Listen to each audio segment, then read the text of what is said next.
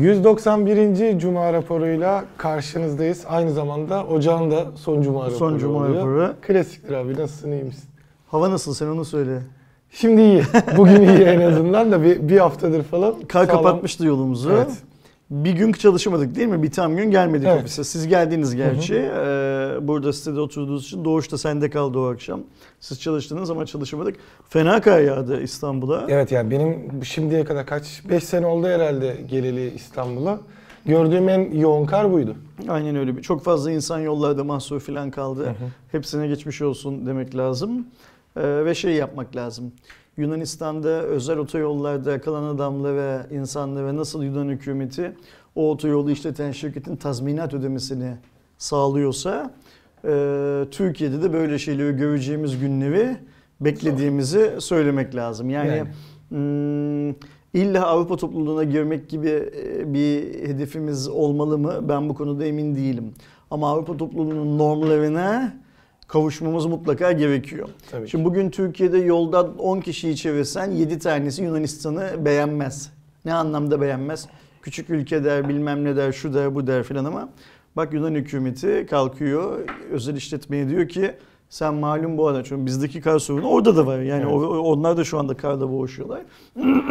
sen bu adamların diyor yolda kalmasına neden oldun. Kişi başı, araç başı 2000 euro değil mi? Hı hı. 2000 euro Yunanistan için de iyi para. Yani Tabii Türkiye ki. için çok iyi para. Yunanistan için de çok iyi para. Ee, vereceksin diyor ve o ihaleyi alan, o özel otoyolları, köprüleri bilmem orada köprü yok da işletmeyi kabul eden şirkette mecbur vereceğiz diyor. Aynen öyle. Ee, medeniyet dediğimiz şey işte böyle şeyler. Yani Avrupa topluluğunu hani bazı arkadaşlarımız işte Hristiyan kulübü falan diye isimlendiriyorlar ya. Nasıl isimlendirirsin isimlendir. Burada önemli olan şey sen bozuk domates yemek istiyor musun? Daha doğrusu bozuk değil şey e, zehirli domates yemek istiyor musun? İstemiyor musun? Kar yağdığında yolda kalmak istiyor musun? İstemiyor musun?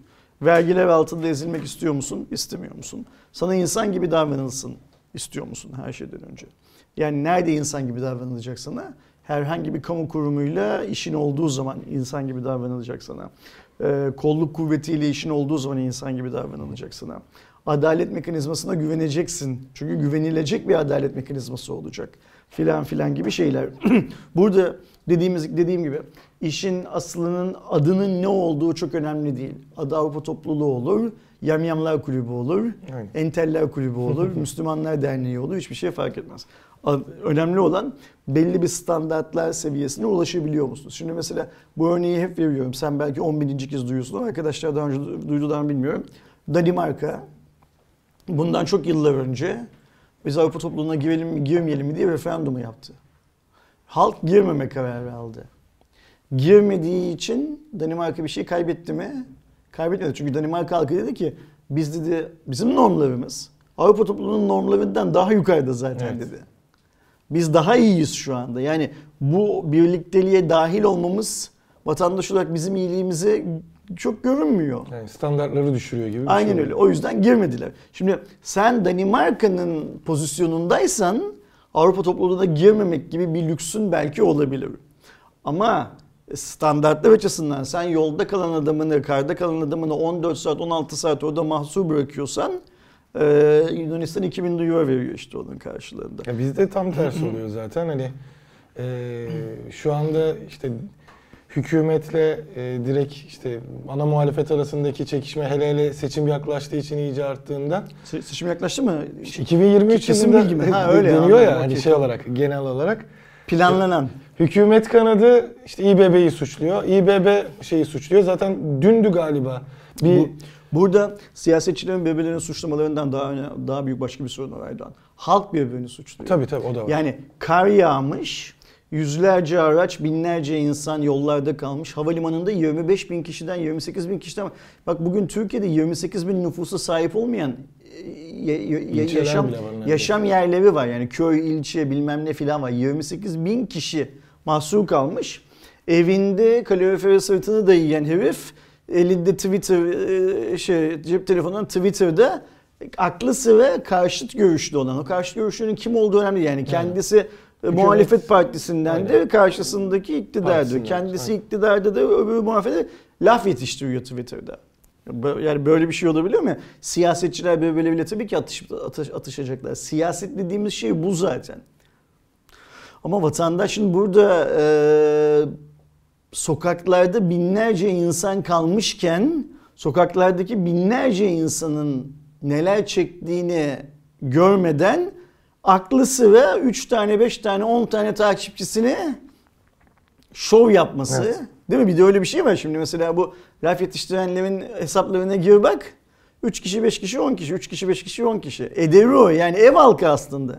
Yani tweet atmayıp evde de konuşsa yine aynı etkiyi şey yapacak zaten yaratacak zaten. Evet. O yüzden yani bu e, bir zihniyet meselesi. Bu işte şey e, o zihniyet meselesi şeyden başlıyor.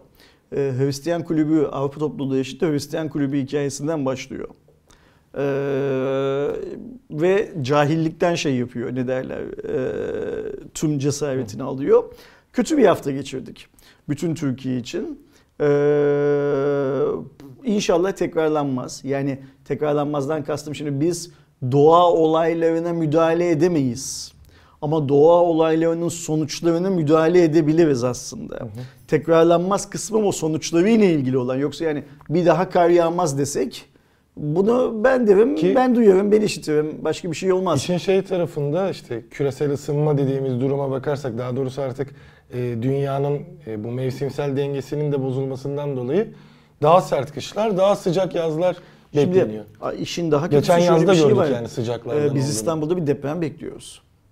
Yani e, 30-40 saniyede şimdi bak mesela bu kar fırtınası neydi? Bir hafta önceden bilinen sadece senin benim bildiğim değil.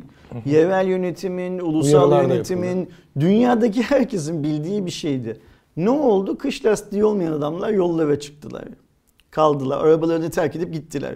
Onlar arabaları terk edip gittiği için temizlenebilecek olan yollar bile temizlenememiş bir kısmı. Evet, yani oraya giremiyor Ee, çünkü. ihaleyi alan yani özel otoyol ihalesini alan şirketler e, oto, öze- o kendi sorumlusu oldukları yolları temizleyemediler bilmem ne filan.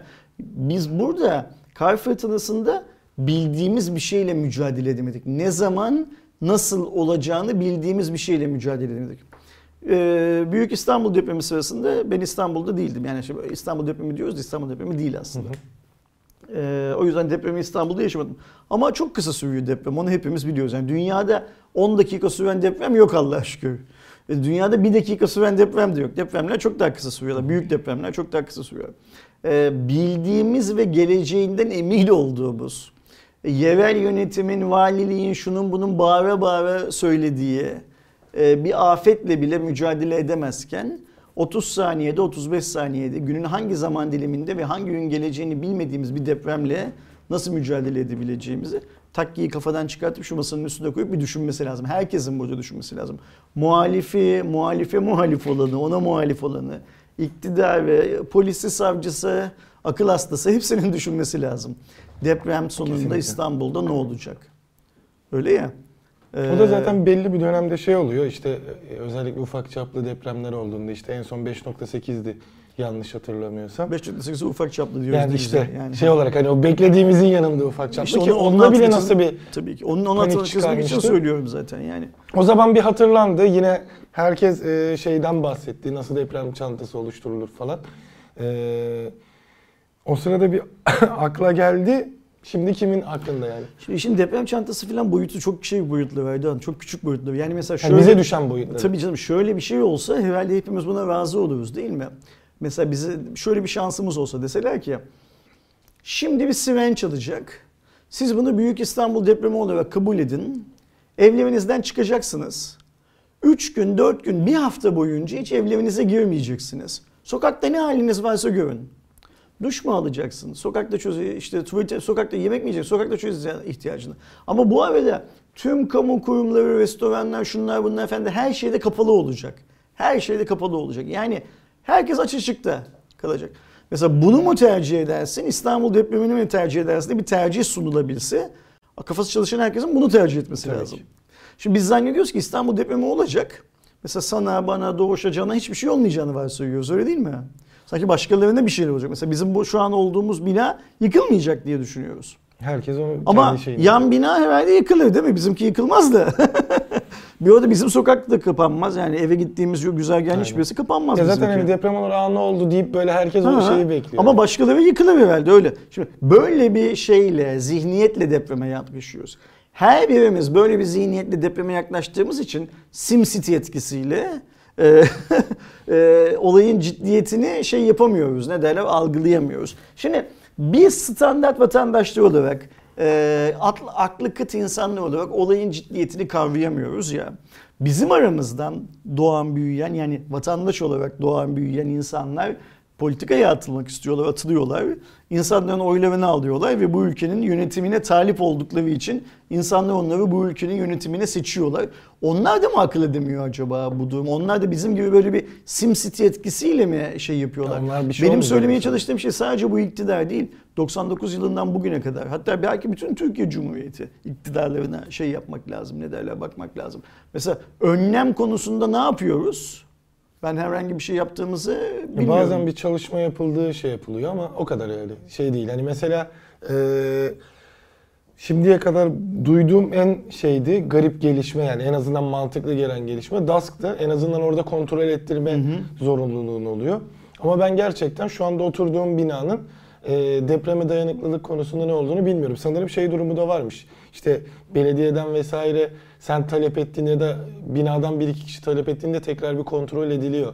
Güncel durumu, ne durumda olduğu falan filan DASK'ta da ne kadar içler acısı bir durumda olduğumuz bu İzmir ve İstanbul peş peşe gelen iki depremle çıktı ortaya Aynen. zaten. Yani DASK'ın aslında vatandaşa prim ödetmekten başka bir işe yaramadığını Yani ne yazık orada ki verilen sigorta nereye? ne yazık ki yaşayarak öğrendik. Yani e, güzel bir uygulama olabilecek olan DASK'ın e, menüde çok güzel kelimelerle ifade edildiğini ama tabakta servis edildiği zaman İzmir'deki insanlara 3.30 paralar alıp e, bakın başınızın hadi kendi işinize bakın dendiğini falan biliyoruz. Şimdi bu işin başka bir hikayesi. Bunu sabaha kadar konuşuyoruz. Çok konuşmaya gerek yok. Bunu herkesin kendisinin gece hani böyle yatağa yatarsın da uyumana bir süre vardır ya bazısı bir dakikada uyuyor, bazısı 30 saniye, bazısı 2 saatte. O sürede her insanın kendi kendine muhasebesini yapması gereken işler bunlar. Ben senin Cuma raporu konularına geçmeden önce iki konudan daha bahsetmek istiyorum Aydoğan. Tabii. Bunlardan bir tanesi hmm, dün bu stüdyoda e, Omix Türkiye CEO'su Muzaffer Bey'i ağırladık. Evet. Arkadaşlar soruyorlar o yüzden söyleyelim. Sen de sanırım videoyu Pazar günü pazar lazım. gününe şeyi almışsın, e, yayın planını almışsın.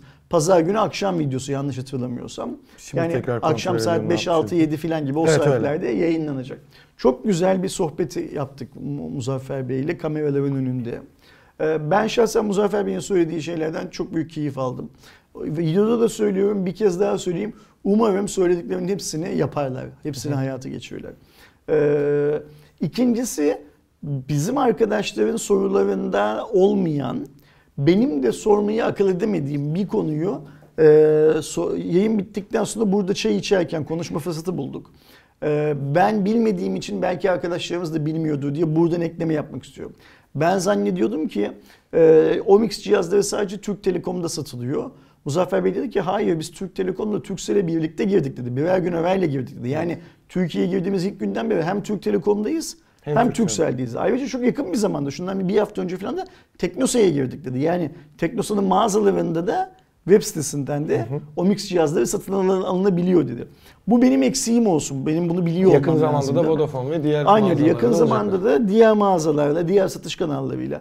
Bunların tamamını hani e, Mediamarkt falan gibi yerel mağaza ve online mağaza olarak düşünebilirsiniz. Olmamız gereken her yerde olacağız yakın zamanda da. Bunu da söyledi.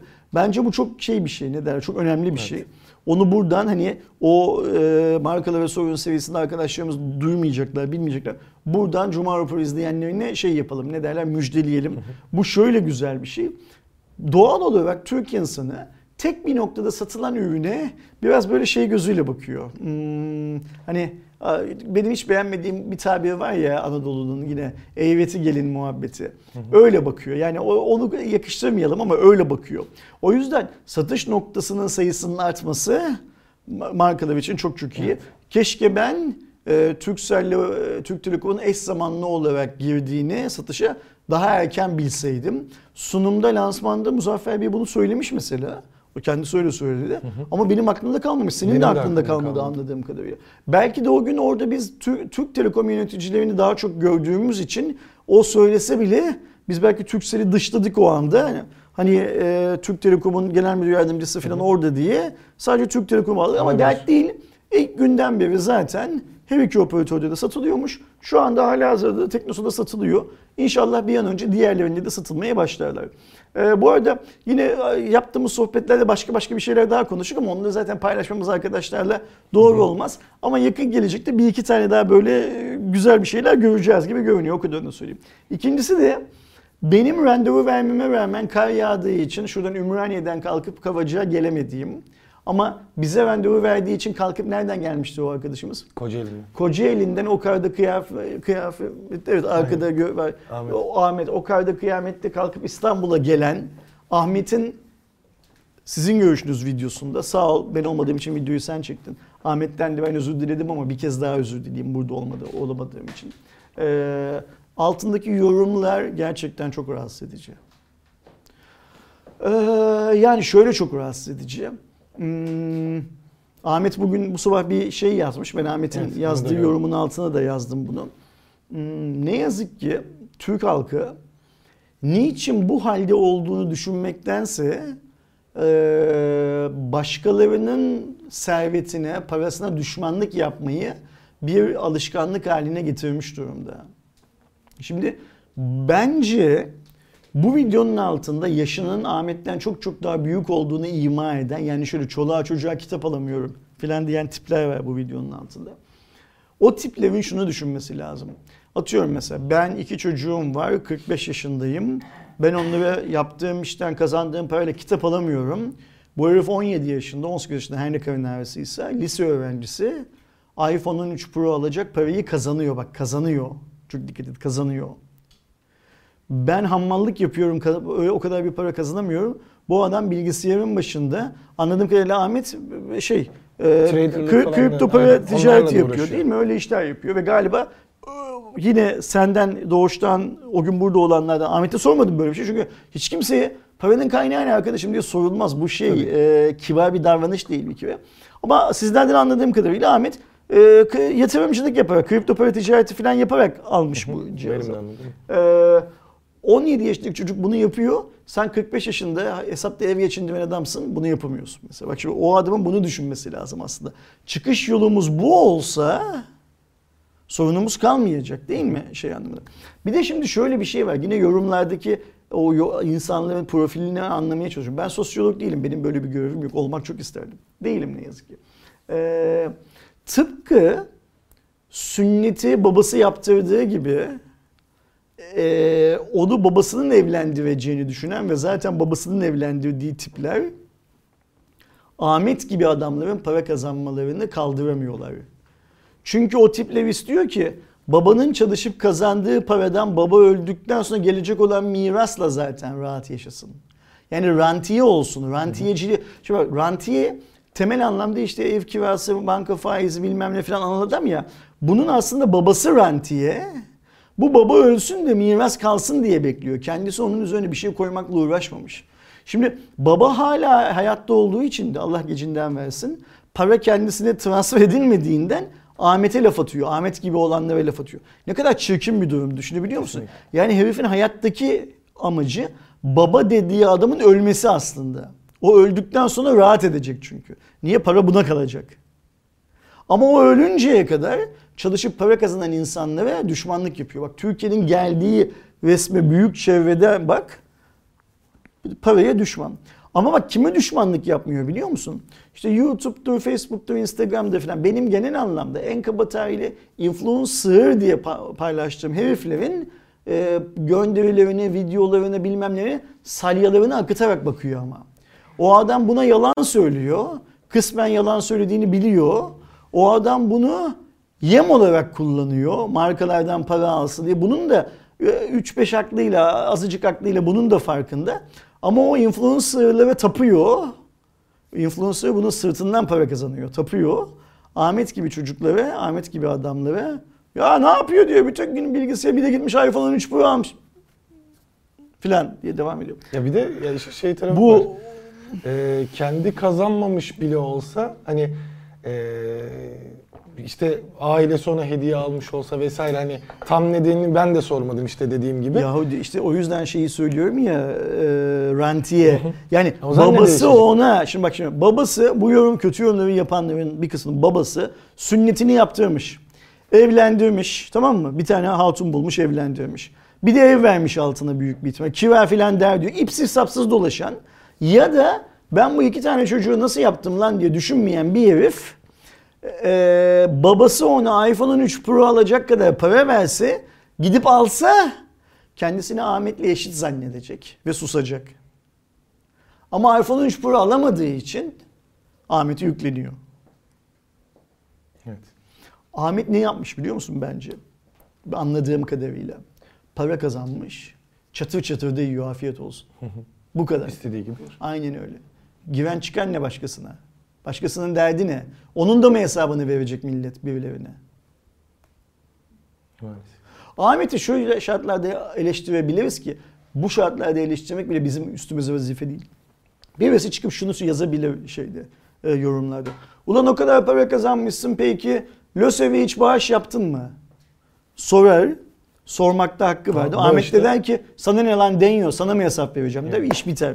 Ama budur yani en yapabileceğin aynen. şey budur. Bağışın Ee, da şey konusu zaten adı üstünde bağış. İsteyen bağışlar, isteyen öyle. Yok yok. Böyle düşünün aklı evveller de çıkacaktır. Çünkü ben Ahmet'in videosunu değil ama başka videolarda şöyle yorumlar da gördüm. Aydan kusura bakma. Adam gitmiş kendisine eee, işini devam ettirebilmek için bir cihaz almış. Ben olsam onun yeri parasında bir cihaz alırdım. Kalan yerisiyle de bilmem nereye bağışta Sen değilsin lan işte. Bak ben olsam da başlıyorsun. Sen değilsin zaten. Ayrıca senin bu hikayenin başında sonunda ortasında yerin yok zaten. Evet. Yaş skalasının da çok şeyi var işte hani Ahmet'in yaşı küçük olduğu için. Bence benzer işte zengin vesaire yorumları bizde şeye de gelirdi. e, güçlü abiye de gelirdi. E, hatırlayanlar vardır. Özellikle hani kendisi durumu gayet iyi olduğu için bütün yeni çıkan cihazları alıp kullanan bir adam. Hani onun videolarında da şey olurdu. Ama orada yaş biraz büyük olduğu için ona sallayan çok az çıkıyordu. Çünkü adam hani başta anlatmıştı Şimdi bak onu. şöyle söyleyelim ve kapatalım konuyu. Türkiye'deki bu yeni medya yayıncılığı insanların akıllarını başından aldığı gibi ahlaksız bir akılsız nesiller yetişmesine neden oluyor. Şimdi sen bir canlı yayında birinin yanında oturan adamı dirseklemesini "Ha ne söylüyorsun söyleme filan diye böyle dirseklemesini e, espri şeyi haline getirirsen, kaynağı haline getirirsen o paralar yatmış bilmem ne filan muhabbetlerini. Evet lan biz şirketlerden para alıyoruz sizin sırtınızdan. Size de böyle yalanları sıçıp sıçıp ortaya koyuyoruz. Size de bu bizim sıçtığımız yalanları yemek düşüyor ya bağlayacak şekilde makarasını yaparsan kameranın arkasında diyeceğimiz yani monitörün karşısında bunu izleyen adamlar da bunları normal kabul ediyorlar. Ve bu işin içindeki o dirsekleme, yalan dolan filan gibi ahlaksızlıkları görmemezlikten gelmeye başlıyorlar. Bu medya okur yazarlığı olmak değil. Bu sana ne veriliyorsa verilen şeyi olduğu gibi kabul etmek. Şimdi o adamların, bu hareketleri yapan adamların videolarının altında, sosyal medya paylaşımlarının altında o adama küfür de ediyorlar. O herif gidiyor o küfürü like ediyor. Çünkü amaç ne? Etkileşim. Evet. Ne kadar etkileşim gelsin paralar filan filan. Orada küfrettiği adam o yorumu beğendiği için gelip burada Ahmet'e de laf söylemeyi kendine hak kabul ediyor. Senin öyle bir hakkın yok. İzlersin ya da izlemezsin. Basar gidersin. İş bu kadar. Ha senin şunu söylemeye hakkın vardır tabii ki. Ahmet'in kullandığı cihazla ilgili Ahmet'in dile getirmediği bir özellikten bahsedebilirsin. Dersin ki arkadaşımız herhalde kullanmıyor. Bu cihazda şöyle şöyle de bir özellik var. Ya da benim kullandığım traktörde senin burada anlattığın Ferrari'den daha fazla vites var dersin. Derdin buysa yani illa gazını bir yerden çıkartacaksan öyle ya bu bir gazlanma durumu çünkü. Vücutta gaz yapıyor ya bu olay. 17 yaşındaki çocuğun para kazanması, parayı çıtır çıtır yemesi, gidip iPhone'un 3 Pro alması filan bazı bünyelerde gaz yapıyor. Gazı en kötü itibariyle böyle çıkartabilirsin. Ama hakaret etmek, aşağılamak, aklın sıra akıl vermek falan. Sende ne akıl var ki Ahmet'e akıl veriyorsun lan deyiyorsun. Senin aklın olsa sen de Ahmet'in kazandığı parayı kazanırsın. Böyle bir bakışın içine. Aynen. Ahmet ne yapmış? Hırsızlık mı yapmış? Kumar mı oynamış? Ki kumar dünyanın bazı ülkelerinde serbest ayrıca yasal bir şey. Yasa dışı bir iş mi yapmış? Yok hiçbirini yapmamış. Anladığım kadarıyla kripto para alım satımı yapmış. Para kazanmış. Bir önceki cihazını 5 yıl kullanmış. Bunu da kısmetse 5 yıl kullanırım diyor. Allah izin verirse 5 yıl kullanırım diyor. O yüzden denyo olmak çok kolay. Arkadaşlarımız lütfen denyo olmamaya çalışsınlar.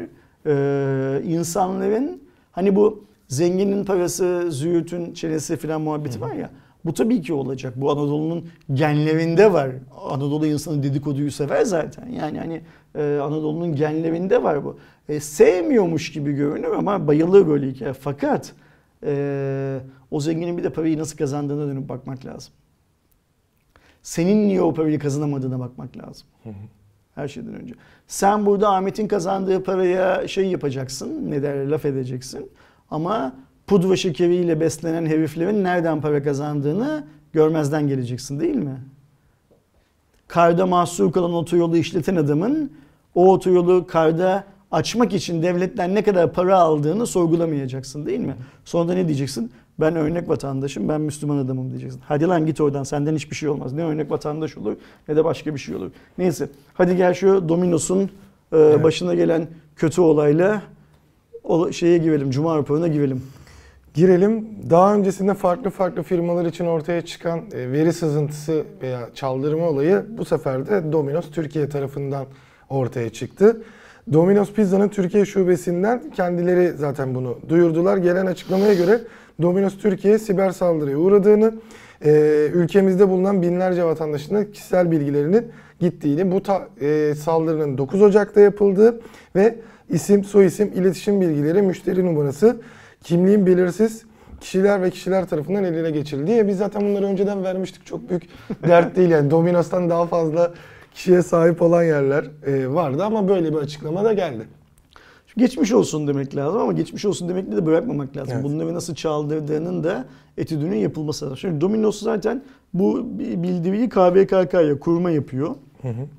Kurumda bir şey yapıyor. Ne derler? Araştırma yapacak. Büyük bir ihtimalle Domino's'a bir ceza kesecek bu işin sonunda.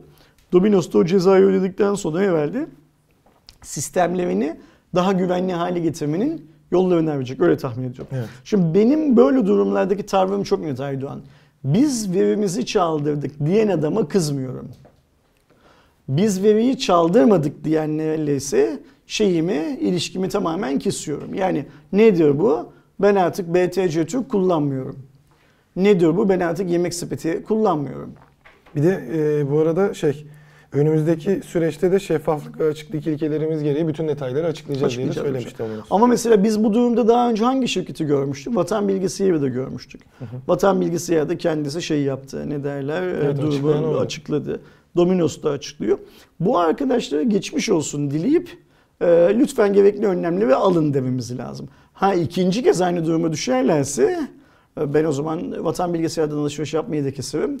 Domino's pizza yemeği, pizza yemeği de keserim kendimce.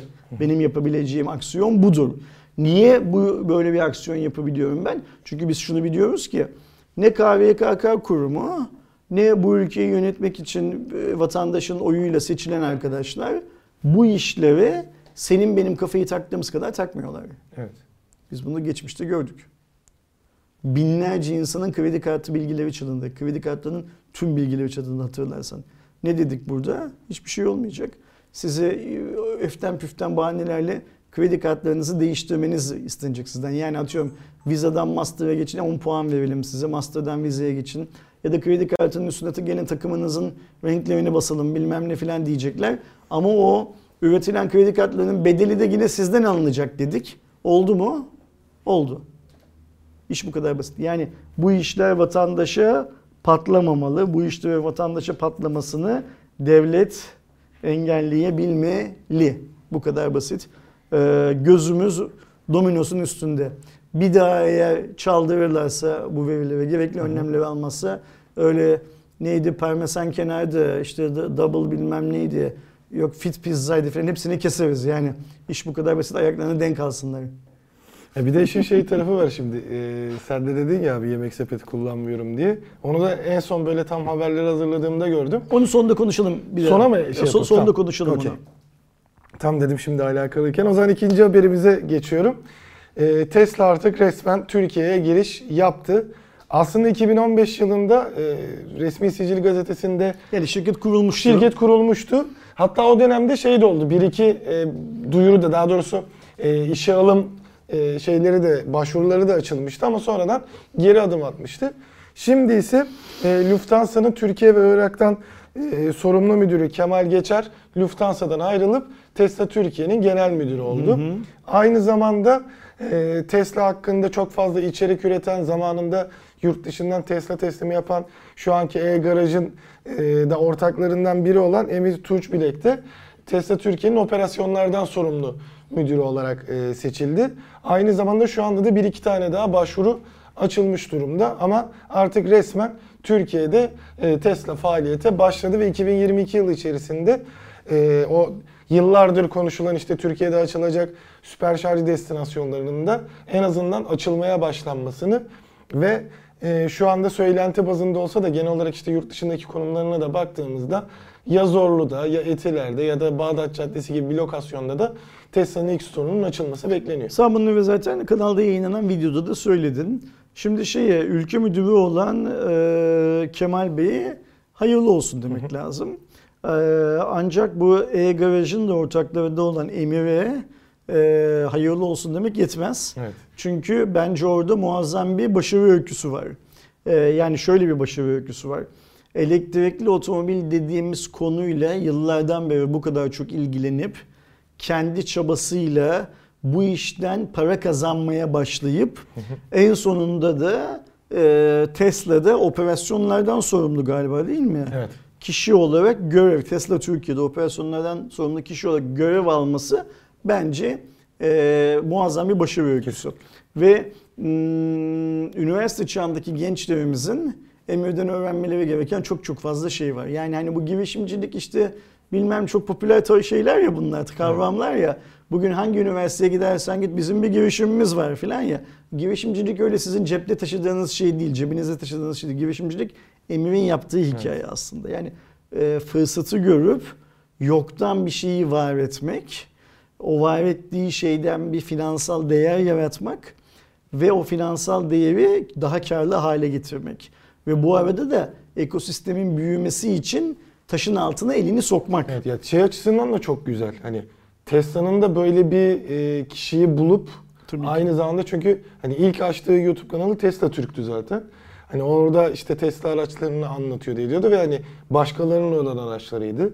Sonra işte ben yıllardır takip ettiğim için onu da elektrikli araçlara bir ilgim olduğu için sonrasında bir e, i3 falan satın almıştı. En son Model 3 kendine almıştı. Şimdi de direkt Tesla Türkiye'deki en önemli yetkililerden Şimdi burada oldu. tabii ki şunlar da merak ediliyor. Onları da duyuyoruz. Mesela otomobiller ne zaman satılmaya başlanacak? Türkiye'de. Sonra bizim Tesla dediğimiz şey sadece otomobil değil. Bunların bir şarj üniteleri yani evlerde elektrik üretmek Solar için panel, solar var. paneller Ben onları mesela atlamışım evet Sen şeyde. videoda onları atlamışsın. Mesela o işlerle ilgili Türkiye'de ne yapacak? Türkiye, çünkü Türkiye'nin büyük bir kısmı yani e, güney bölgelerimizin tamamı sadece Akdeniz bölgesi değil. Ta sınıra kadar Suriye sınırına kadar git. Türkiye'nin güneyinin tamamı batımızın bir kısmı yani İzmir'in biraz daha yukarısına çık Balıkesir'e kadar gel orası ve İç Anadolu'nun da yine güney kısmı dediğimiz yerlerin güneş potansiyeli çok yüksek. Evet. Ülkenin geri kalanının da düşük değil, çok düşük değil. Evet, Yani ya yine birçok ülkedeki Ay- aynen öyle. Birçok Türkiye'ye ülkede- göre düşük. e, Türkiye'ye göre düşük. O yüzden bu solar panellerde şurada burada filan evet Türkiye'nin zaten güneş alan bölgelerinde e, su ısıtma sistemi olarak da yıllardan beri kullanılan Bizde- zaten Türk halkının büyük bir kısmı yani o Akdeniz bölgesinde Ege bölgesinde yaşayanın çok aşina olduğu hava yapmış, camı kırılmış, şudur budur. Her yıl yazlığa gidildiği zaman bir tane adam bulup şunu tekrar yaptıralım falan muhabbetleri çok bol. Ama buradaki iş orada, oradan sadece su ısıtmak değil. Oradan rutin para kazanmanın yöntemleri filan filan var.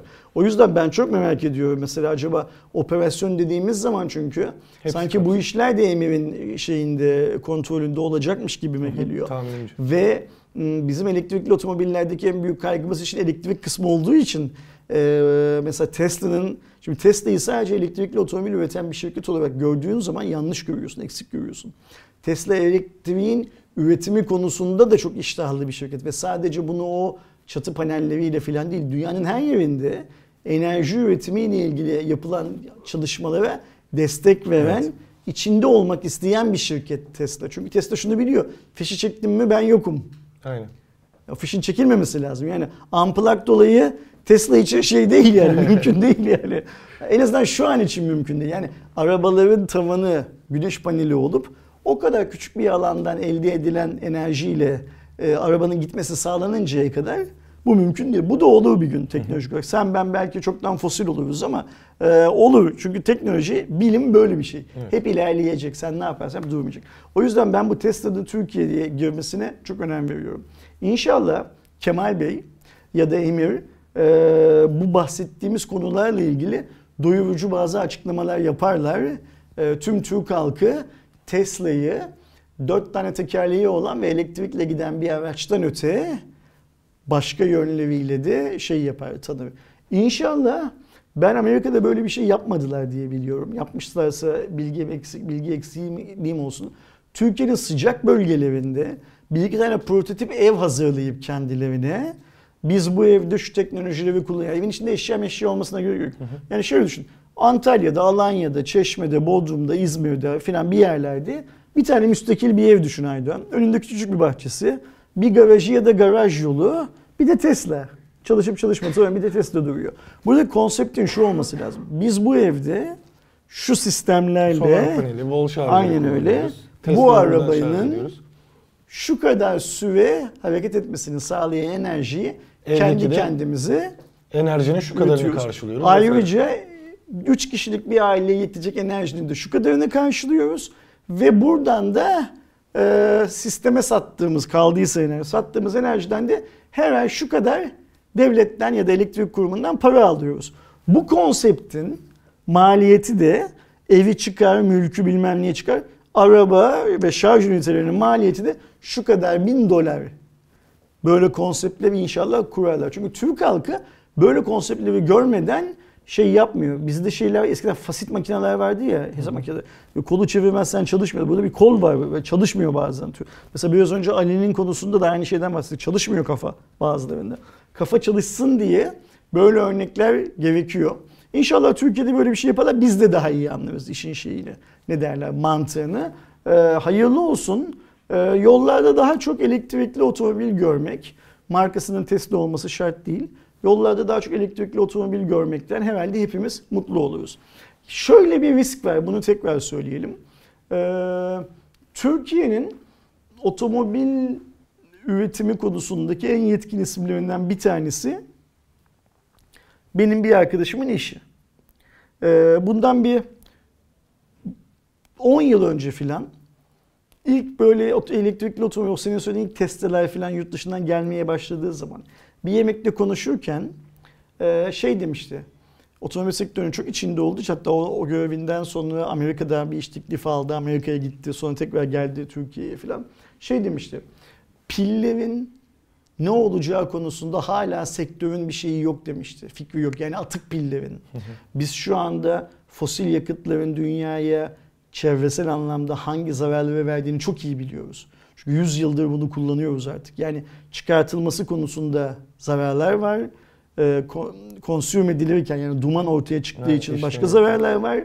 E, zaten bunu söylemeye gerek yok işte şu pandemi sürecinde uçakla uçmadığı için dünyanın havası kendi kendini temizledi. Çünkü dünyanın havasını en çok kirleten şeylerin top 20 listesinde ne yazık ki uçaklar da var ve biz bunu bilmiyoruz. Niye bilmiyoruz?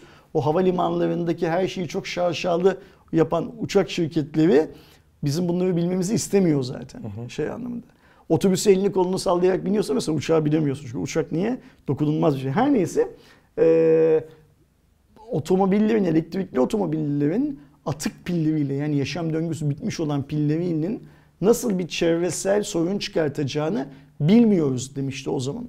Benim takip ettiğim kadarıyla da hala bilinmiyor. Şu yüzden bilinmiyor. Dünya ilk kez o kadar büyük atık pillerle şey yapıyor ve hala ilk çıkan otomobillerin bile pilleri recycle döngüsüne girmedi. Daha yeni yeni, yeni girmeye başlıyor dünyada. Yani e, burada bir 10 yıllık filan gibi kullanım ömrü olduğu için ortalamadan bahsediyorum. E, yeni yeni çıkıyor ortaya. Fakat biz şunu biliyoruz ne yazık ki bu konuda deneyimliyiz.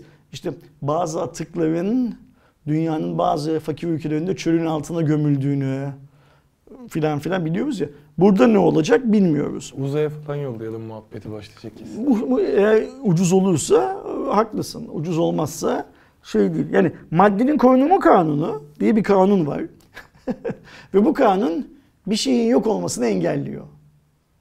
Tıpkı senin yediğin şeyin bir atığı olduğu gibi e, yaktığın benzinin, harcadığın pilin, elektriğinde bir atığı var ister istemez. Madde öyle ya da böyle korunuyor. Form değiştirse de korunuyor. O yüzden e, elektrikli otomobillere geçiş dünyanın hmm, sağlığı açısından iyi mi olacak, kötü mü olacak?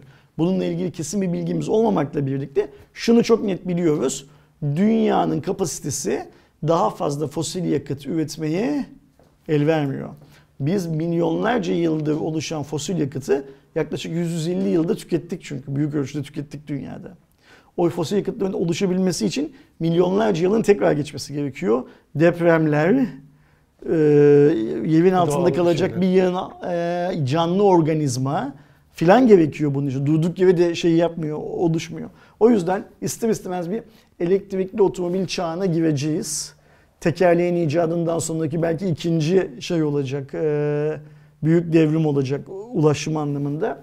Ve Tesla'nın Türkiye'ye giriyor olması e, bizim yollarda daha çok. Çünkü Tesla Türkiye'ye girdiği zaman diğer markalar da daha çok ister istemez şey e, elektrikli model getirmek Evet. zorunda kalacaklar Türkiye'ye. Yani o dönemde şu süreçte işte BMW'nin, Mercedes'in ve e, Porsche'nin ürünleri yani özellikle e, daha bir böyle lüks kesimdeki araçlarda şey yapıyordu ama Tesla Türkiye resmi girişinden sonra e, o getirmekle uğraşmayan insanların birçoğu şimdi Tabii satın almaya başladı. Özellikle yine Model 3, Model Y'yi göreceğiz. Ve duyduğumuz kadarıyla da şu anda Türkiye'de pazar lideri, elektrikli otomobillerde pazar lideri Hyundai'nin Konası, Konası olması- galiba değil olması mi? lazım. Yani o da fiyat performansıyla ön plana çıkıyor. Tabii fiyat kısmında ne olacağı şu anda belli değil. Ama hani milyonun altında bir e, araç olması da beklenmiyor şu anki hesaplamalar ve şeye göre. Sonuçta vergi dilimi de belli vesaire. Hani bununla Şeyi de söyleyelim. Şey e, yapamayız. Fatih Altaylı Tesla gelir de ertesi gün gider demiş ya. Evet BTK Gitmez. konusu. Yani o Fatih Altaylı yazdığı BTK hikayesi de haklı. Böyle bir şey var. Ama o konuşulmadan da giriş yapmazlar. Hayır zaten. hayır o, o özelliği devre dışı bırakacak. Şu an nasıl BMW'ler, Mercedes'ler bu acil çağrı acil yardım hikayelerini devre dışı bıraktılarsa Tesla da devre dışı bırakacak o özelliği. Şu an gelen Tesla'larda aktif mi sanki piyasadakilerde? Evet yani onlarda mesela Yani direkt kapalı oluyor. E, bildiğim kadarıyla işte Emir'in e, firması olan E Garaj'da onu e, işte Türkçe Türkiye sim kartıyla yani bir ufak bir yazılım şeyiyle bir kısmının açılabilir hale Okey. gelmesi sağlanıyor. Şimdi burada BTK bundan 3 yıl önce mi ne 4 yıl önce mi ne böyle bir karar aldı. Ee, ve bence BTK'nın aldığı karar çok doğru bir karar değildi. Ee, şöyle doğru değildi. Piyasada hala hazırda bu özelliği olan otomobiller satın alan insanlar vardı. o Ve, para veren. ve biz aynen öyle. Mesela ben de o insanlardan bir tanesiyim. Öyle ya da böyle. Ucundan bile olsa. Biz bu otomobilleri alırken o özelliğe bir para verdik. Sonra bir süre sonra BTK kalktı. O özelliğin kullanılmasını yasakladı. Ama benim otomobili aldığım şirket bana herhangi bir para iadesi yapmadı mesela. Hiç kimseye yapmadı. Şimdi devlet olmak, hükümet olmak bak böyle konularda çok önemli. Vatandaşın zarara uğramaması için sen böyle bir karar alıyorsan Marka o zaman gücün yetiyorsa ya markaya ödettireceksin benden aldığı fazla parayı ya da sen devletsen diyeceksin ki o zaman sizin otomobil vergilerinize belli bir süre şu kadar hak edişiniz var indirim yapıyorum diyeceksin. Yani yaptım oldu tavrı ne yazık ki bizim Türkiye'de devlet babamızdan gördüğümüz tavır ama yaptım olduğunun şeyi zararları var. Bak şimdi Türkiye'de üst segment otomobil alan insanların hepsi bazısı 100 dolar, bazısı 300 dolar, bazısı 1000 dolar BTK'nın aldığı bu karar sonrasında zarar ettiler. Ha ya Ersin sen de arabanda o özelliği kullanma. Lan zaten ben o özelliği kullanmadım hiç. Ama o özellik niçin lazımdı? bir gün bilmem nereden bilmem nereye giderken şarampole yuvarlanırsan noktasal Ha, olarak senin nerede olduğunu Almanya'daki herif bulup görüp Türk Emniyetine, Türk Acil Akutu'na bilmem nesine falan bildirecekti. Bu Olay bana bu. satılırken de böyle satıldı zaten. Yani bir nevi evdeki apartmandaki yangın merdiveni, iş yerindeki yangın tüpü filan gibi bir şeydi bu. İhtiyaç olduğu zaman kullanılacak bir şeydi. Ama BTK kalktı dedi ki hayır otomobil şirketleri bunu kullanamazlar. Olan vatandaş Ersin'e Ahmet'e Mehmet oldu. Biz bu iş için para vermiş ve paramızı kaybetmiş olduk. Yani bir nevi tokat koyun. Tokatladılar bizi. Kim tokatladı? Görünürde Mercedes, BMW, Audi bilmem ne filan tokatladı. Onun, onların bir suçu var mı? Yok. Regülasyon. Regülasyonla tokatlandık. O yüzden e, kafalarında böyle soru işareti olan arkadaşlarımız bilsinler ki bu büyük bir sorundur Türkiye'de. PayPal'ın Türkiye'den çıkması da buna benzer bir hikayenin şeyidir, benzeridir. Ama şu an piyasada bu araçlar zaten mesela bugün de gidip atıyorum mesela BMW'nin en yeni arabası ne? Hadi boş. iX'ler falan Okey yok işte, yok. Mesela elektrikli. BMW 5 aldın diyelim ki 2022 model. Şimdi gittin aldın. E onda da bu özellik var ama kapalı. Yani Tesla'dakinin aynısı değil. BTK regülasyonuna uymayan özellik var ama Türkiye'ye gelen modelde kapalı. Ama bundan 5 yıl önce o özellik açık geliyordu ve sen Türk halk vatandaşı olarak onun parasını ödeyip satın almak zorunda kalıyordun onu. BTK'da kullanamaz dediği için satın aldığın ama kullanamadığın bir şeyin olmuştu. Bence Tesla'da gerekiyorsa o özelliği kapatır. Çatır çatır senin söylediğin gibi Zorlu'da, Etiler'de, Bağdat Caddesi'nde falan bir yerde açar bir tane showroom'unu. Bak görüyorsun aynen sizlerin yaşı genç hatırlamazsınız. Türkiye'de Taksim'de ilk McDonald's açıldığı zaman bir yer, bir buçuk ay önce McDonald's'ın önünde kuyruklar olmuştu. Tesla'nın önünde de aynen öyle kuyruklar olur. Ee, şeye de dikkat etmek lazım. Zamanlamaya da dikkat etmek lazım. TOG satışa çıkmadan Tesla büyük bir ihtimalle bu cihazları Türkiye'de satar. Ha bir söylenti daha var. Deniyor ki Sayın Cumhurbaşkanı şeyden e, Musk'tan özellikle rica etmiş. TOG'dan sonra To- satışıyorsun. Yok gelsin diye. Çünkü Tesla'nın fiyatı TOG'un fiyatından daha yukarıda olacakmış. Böylece TOG daha ucuz görünecekmiş filan. Hmm. Yani bu işler böyle rica ile minni ile olacak olan işler değil. Yani. Ee, bence olmamış mıdır ve olmuş olabilir. Yani bunun olmadığının garantisi yok ama hani o da öyle olmuştur, şu da şöyle olmuştur, bu da böyle olmuştur diye kıllanmaya da çok fazla gerek yok. Ee, Tesla öyle ya da böyle Türkiye'ye gelecekti zaten. 2011'de gelmemiş, 2022'de gelmiş. Eyvallah hoş gelmiş demek lazım. Ben Tesla'nın Türkiye'de olmasından mutluluk duyuyorum. Evet. Ee, TOG'un da kendisine rakip alacaksa gerçekten Tesla'yı rakip almasını arzularım. Kesinlikle yani olması gereken direkt o. Çünkü e, zaten onlar da rakibimiz diyordu. Bir, artık birebir kıyaslama şeyi de olacak. Şimdi yani. o rakibimizi bir CEO söylesin de onun ağzından duyalım. Tabii. Siz orada arabayı gösteren üfürükten Titan'ın ne olduğu adamın e, halüsinasyonu mu o sayıklamaları mı yoksa şirketin kendi şeyi mi vizyonu mu onu biliyor. Çünkü e, bizim rakibimiz Tesla demek biz, elektri biz bir elektronik şirket, teknoloji şirketiyiz demekten bana soracak olursan daha büyük bir pot kırma olur. Yani biz teknoloji şirketiyiz yediresin millete de bizim rakibimiz Tesla'yı yediremezsin millete. Yani orada net bir şekilde şey görünür. Ama fiyatları açısından göreceğiz azından. Bir desinler arkadaşlar şimdi fiyat tek baz değil Aydoğan yani bu arabada kullandığın malzeme kalitesi de çok önemli. İşte onların hepsi Bu arabadaki güvenlik önlemleri de çok önemli. Bu otomobildeki panel boyutu artık çok önemli. Bak şimdi panel boyutundan bahsediyoruz. Tabletler, o boyda tabletler yok mu? Var. Ama ben görüyorum bazı insanlar elektrikli otomobilden değil. Sırf biraz daha büyük diye model değil marka değiştiriyorlar araba alırken. İki parmak daha büyük diye şey tableti. Yani pardon? Ya da bagajı daha büyük diye. Yani e, haklı Doğuş. Yani şunu söylemeye çalışıyorum. Otomobil tarafında öyle bir marka bağımlılığı filan o kadar fazla değil gördüğüm sadece yurt dışında Tesla'da görüyorum. Ama öyle. Muhtemelen Türkiye'de de şimdi kedi kulak, kek bilmem ne filan gibi benim çok güldüğüm birliktelikler var. Ama şu önemli. Senin Tesla'ya rakip olabilmen için e, her şeyin Tesla kalitesinde olması gerekiyor. Bu sadece Tesla değil, senin BMW'ye de rakip olabilmen için her şeyin BMW kalitesinde olması gerekiyor. Mesela BMW ile Mercedes birbirlerine rakip. Değil mi? Niye rakipler? Bir ona bakmak lazım. Her şey birbirlerinden en az o kadar ya da daha fazla kaliteli. Yani bu, bu şöyle bir şey var. Hani fare daha küsmüş, daha haberi olmamış diye yine bir lafımız var ya. Sen istediğin kadar Tesla'ya rakip olduğunu zannet. Bunu CEO bir ağzından çıkarsın o zaman konuşalım detaylı ödünün ne olduğunu. Aynen.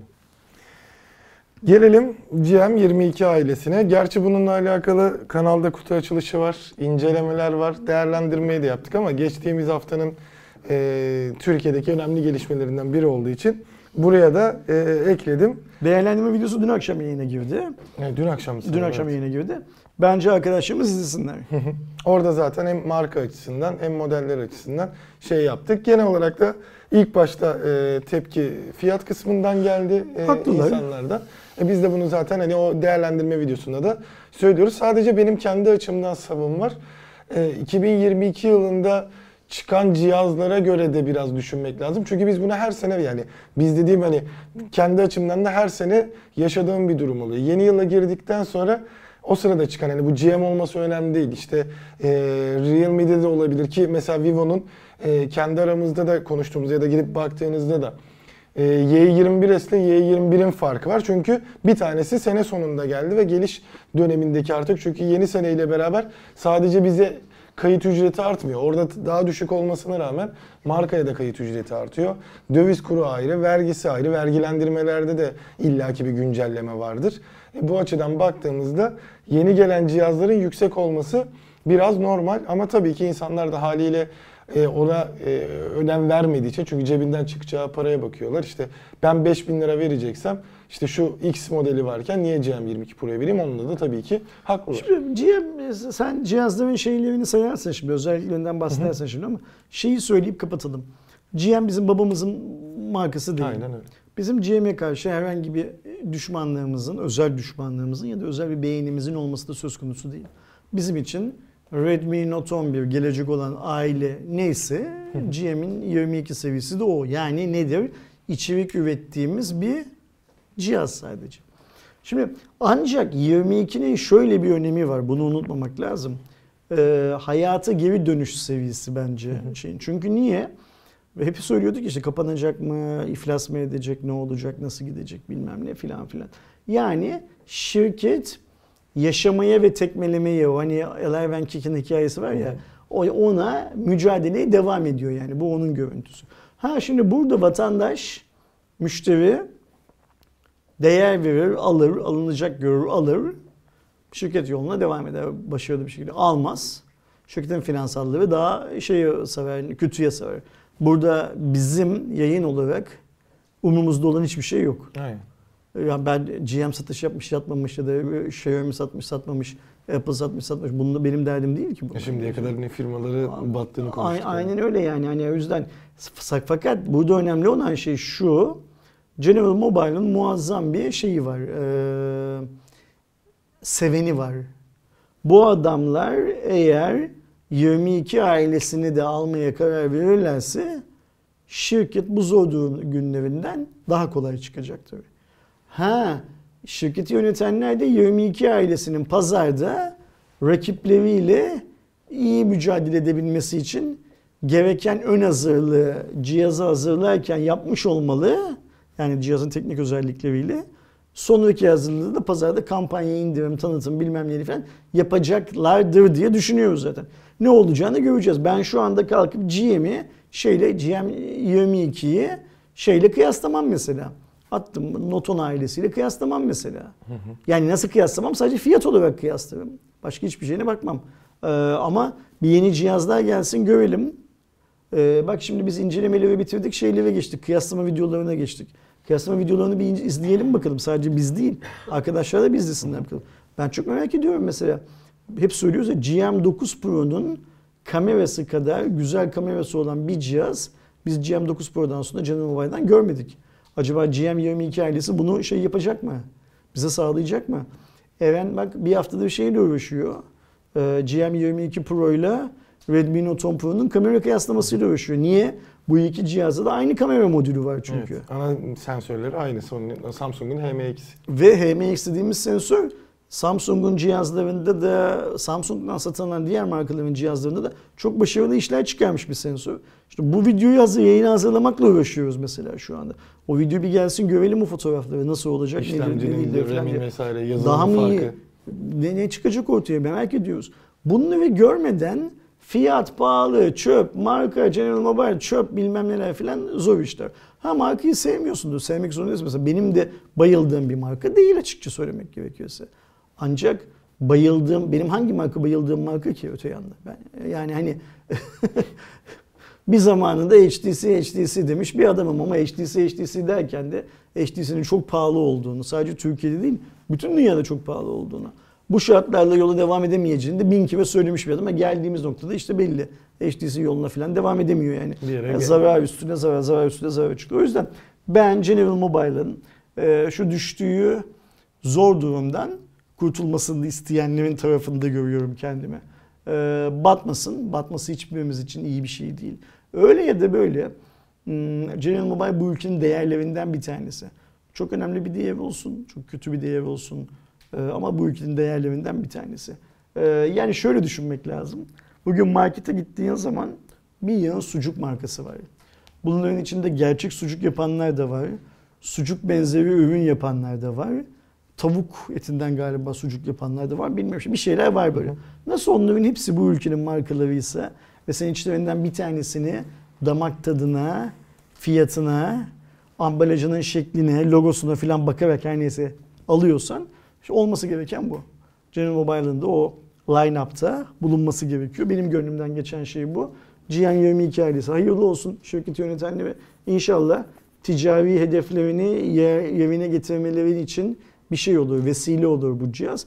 Merak ettiğim şey ise kol saatidir.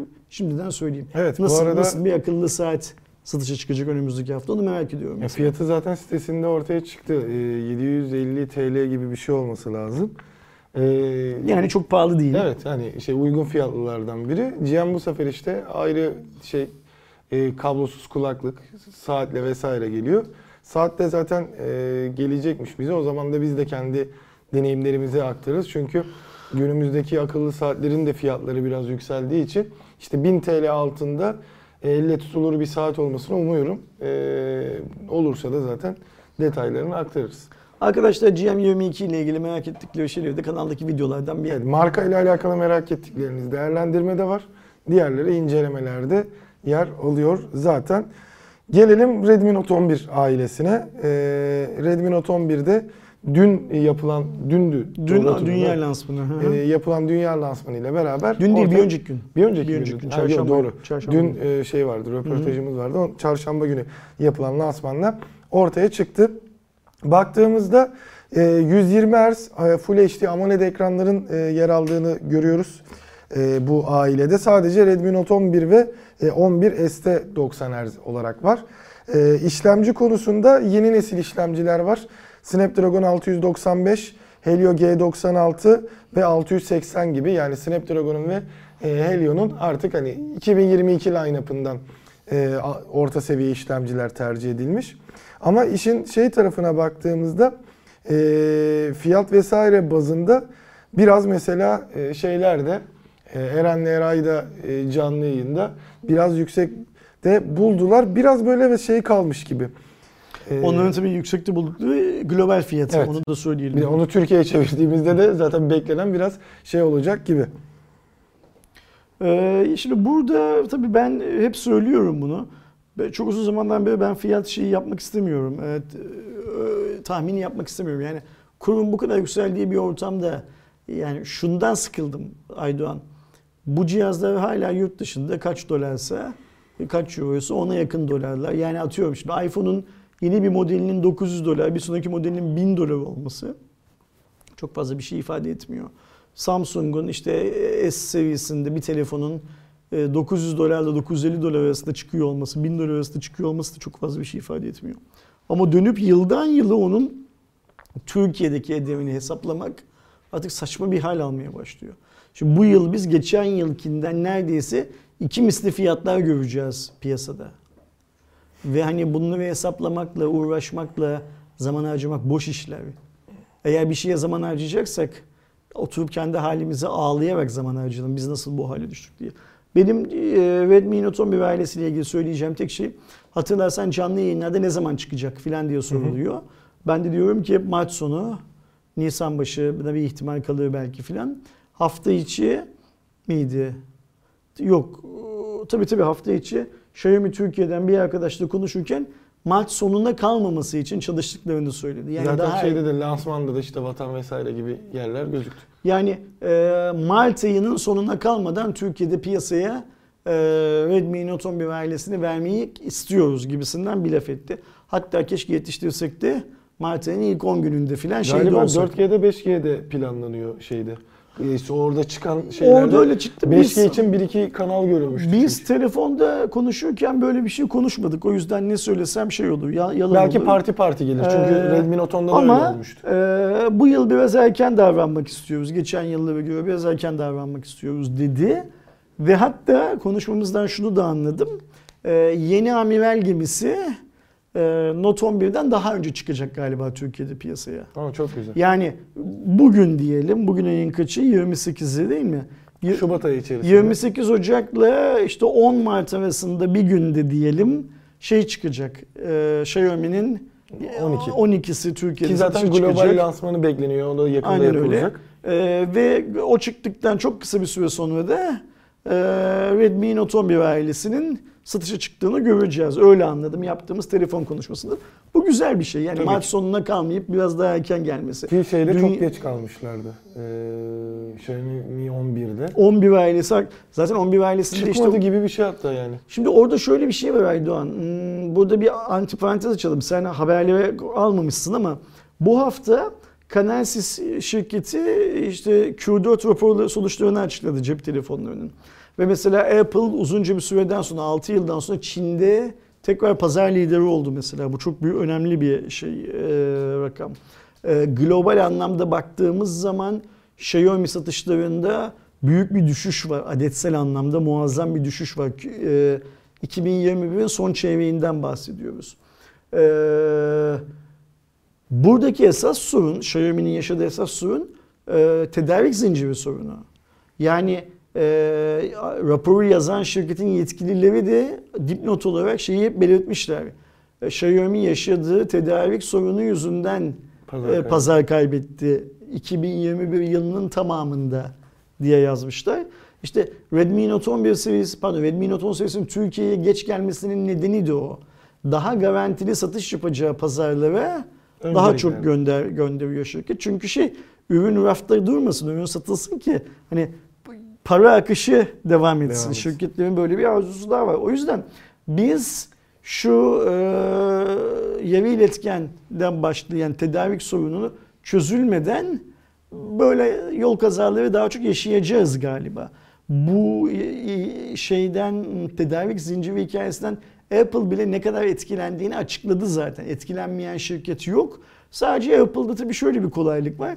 Tek ürün ürettiği için satın almasını daha büyük oranlarda yapabiliyor. Daha büyük oranlarda karar verebiliyor. Ama öbür tarafta işte Xiaomi gibi, Realme gibi markalar aynı anda 8-9 model üretmek zorunda kaldıkları için onda RAM şöyle, bunda böyle, onda işlemci böyle, bunda böyle dertleri var. Zorluk yaşıyorlar. Ee, inşallah bu yıl çözülsün bu sorun da biz Umarım. şey bir hmm, homojen bir rekabet görebilelim ortalıkta. Kesinlikle.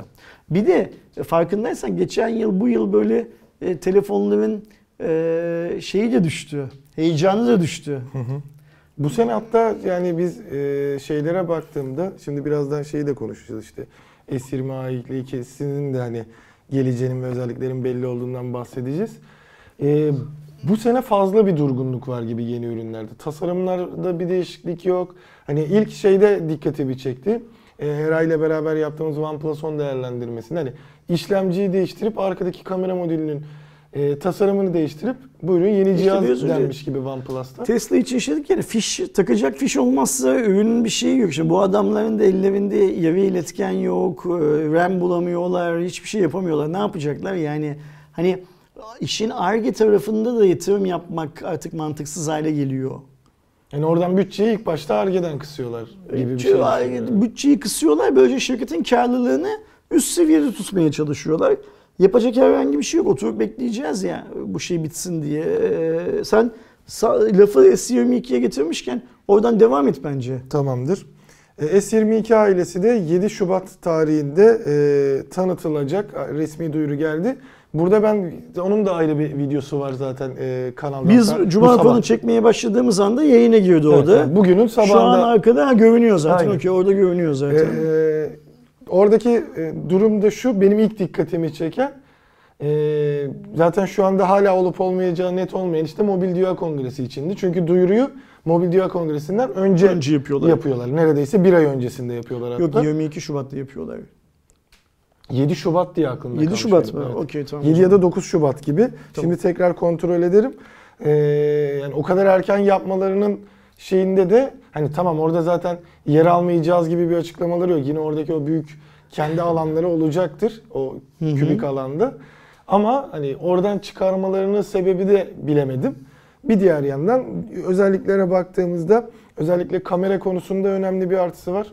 Ee, Exynos 22 2200 ya da 22.0'ı e, tam manasıyla görmüş olacağız performans açısından Hı hı. neler sunduğunu. Yani benim bu cihazlardaki en çok merak ettiğim şey Exynos'un oyun performansı. AMD ile beraber neler yaptıkları.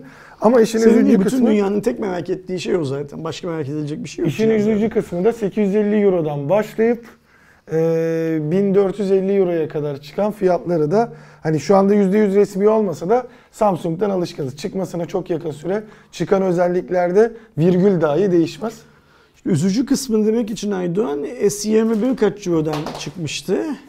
Ee, İlkinde 700 küsürle başladı galiba. da. Orada da bir 100 Ben artık takip etmediğim için bilgi değil, sahibi değil. Biz eskiden Samsung ürünleri özellikle Apple ürünleri çıktığı zaman web sitemizde bir önceki ürünler kaç dolardan kaç eurodan piyasaya çıkmıştı filan filan bilgilerini paylaşırdık. Ama uzunca bir zamandan beri web sitemize haber yapan arkadaşlar bu konuda çok fazla iplemiyorlar. Ee, ilgilenmiyorlar, uğraşmıyorlar. Çünkü bu Türkiye'deki vurdum duymazlık filan sadece hükümet tarafında, otoriteler tarafında değil, halkın tüm şeylerini işlemiş durumda. Herkes böyle işini bir elinin ucuyla yapma şeyinde, e, sevdasında. O yüzden bilmiyoruz mesela. Ben şimdi e, sabah Cuma raporundan önce girdim. Bizim site özelinde bahsediyorum. S21 diye arattım. S21 ile ilgili yapılan haberlere falan baktım. Mesela şey bulamadım. E, S20 kaç eurodan çıkmış, kaç dolardan çıkmış, S21 kaç eurodan kaç dolardan çıkmış. Ama bizim siteye girsek mesela şu anda S9 aratsak S9 haberlerinde kesin S9'da S8'in kıyaslamasını, S10'la S9'un kıyaslamasını falan buluruz. Ee, Bunlar tarihe not düşmek adına iyidir. Ve bunlar bizim gibi bu işi yapan insanların bence ezbere bilmesi gereken şeylerdir. Yani S8 şu kadar euroya çıkmıştı, S9 bu kadar euroya çıkmıştı ya da Samsung'a geçelim iPhone tak tak tak söyleyebiliyor olmamız lazım. Biz de bunları söyleyemiyorsak eğer ki şu an gördüğüm haliyle demek ki söyleyemiyoruz. Sen de bilmiyorsun, ben de bilmiyorum. O zaman biz de işimizi yapmamız gerektiği şeyiyle ne derler e, kalitesiyle yapmıyoruz demektir. Umalım ki kendi adıma söyleyeyim ben Samsung ürünleriyle ilgilenmediğim için böyle bir durumda olayım. E, diğer konularda gerekli bilgileri yine hafızamda tutabiliyorumdur inşallah diyeyim. E, benim Ajdoğan S22 ailesiyle ilgili tek beklediğim şey işlemci performansı. Bir de artık şey yapmış oldular bu arada yani tasarımları da ortaya çıktığı için S22 ile S22 Plus, S22 tasarımında Ultra artık tamamen bir not cihazı olmuş. Hani tasarımı da eski notlara benziyor, daha kavisli. Kalem içerisinde dahili olarak geliyor artık gibi avantajlarıyla bir notu Ultra yaptılar yani. Şimdi Samsung'un gittiği yol iyi bir yol değil. Çok ciddi söylüyorum bunu. Yani Samsung e, dünya pazarında da şey yapamıyor. İyiye gidemiyor. Bak şimdi hmm, nasıl anlatalım bu durumu çam devirmeden? Şöyle anlatalım. Samsung bugüne kadar ucuz cihazlarını satmak için hiç uğraşmadı.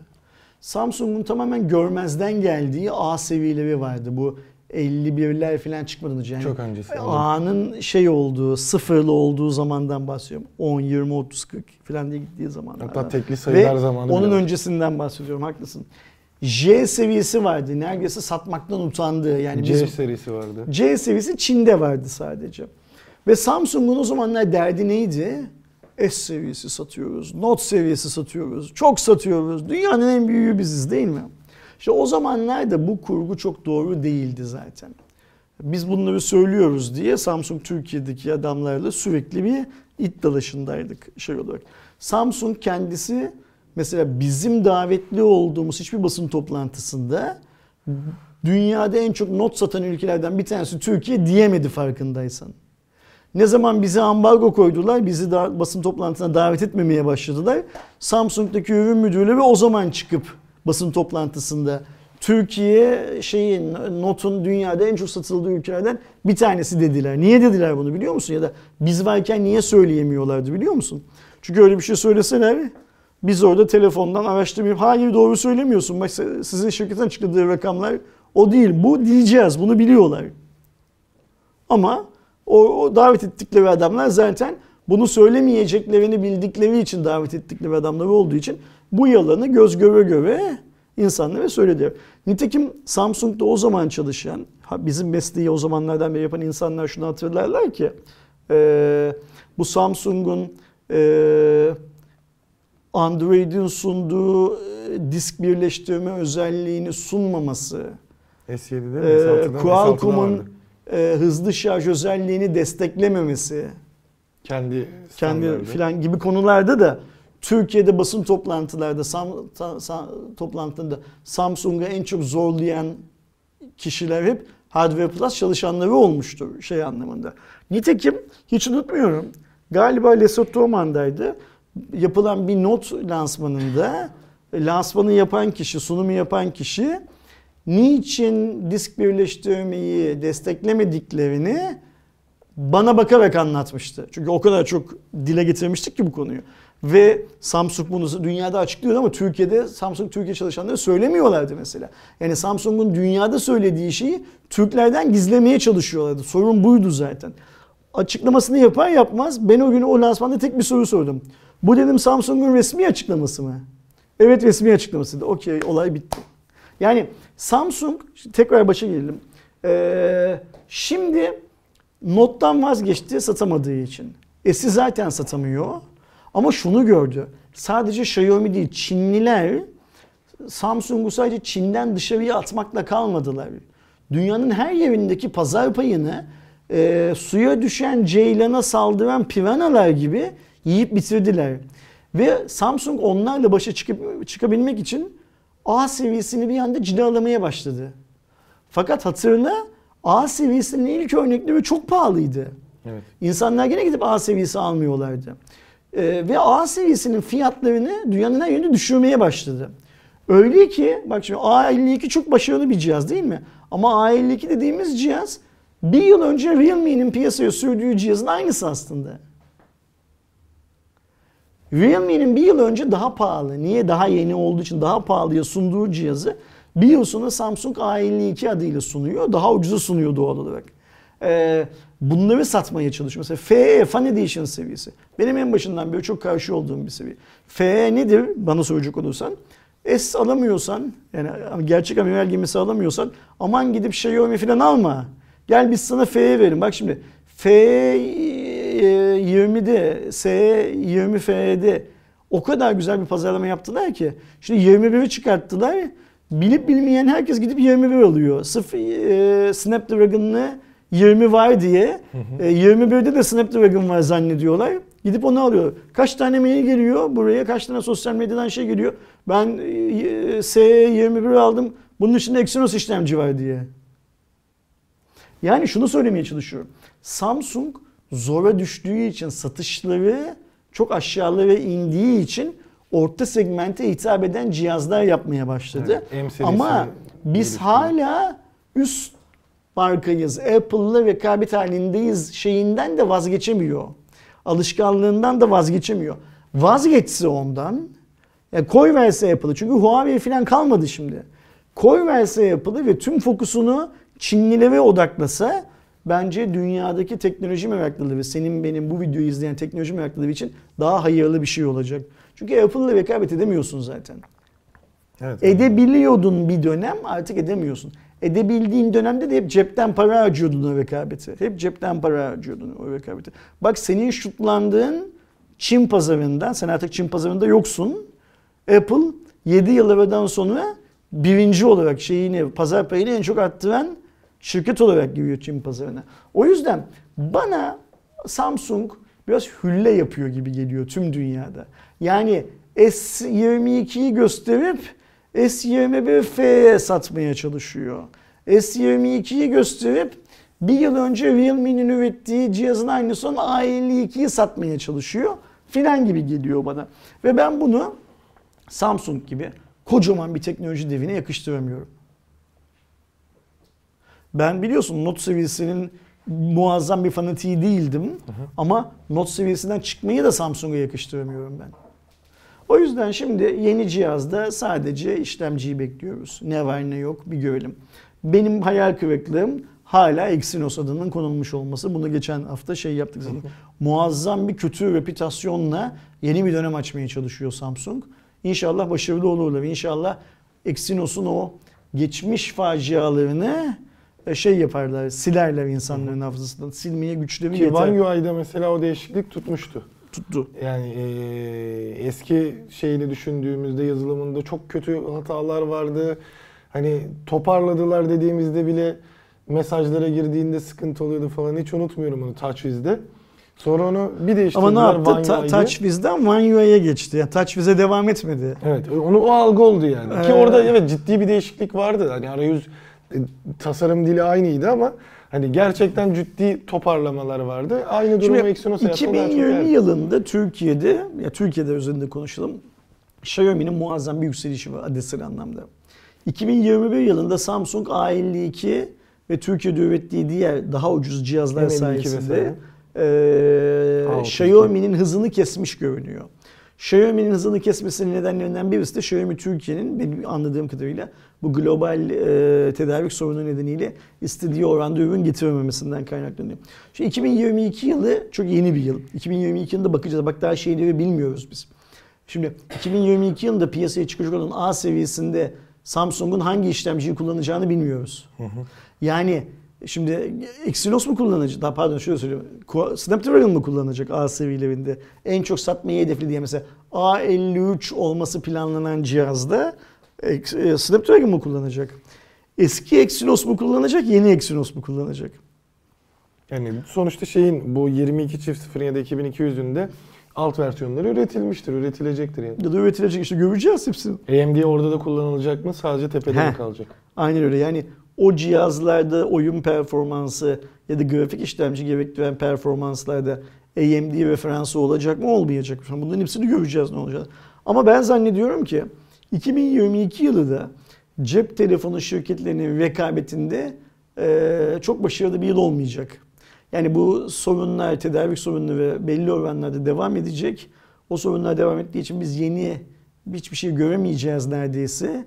Yine böyle dolduğu boşalt bir yıl geçecek. 2021 gibi bir yıl geçecek. Ee, yine tahmin ediyorum ki Xiaomi elinden geldiği kadar çok model çıkartarak tüm rakiplerinin üzerine böyle e, şeyi Londra'yı bombalayan Hitler ordusu yani füzelerle Londra'nın üzerine füze atan Hitler ordusu gibi panik halinde uçak yok ama bomba düşüyor filan mantığıyla şey yapacak, bir panik yaratacak. 2023'te bir sonraki yıl daha makul ve mantıklı sonuçlar alacağız. Nereden sonuç alacağız?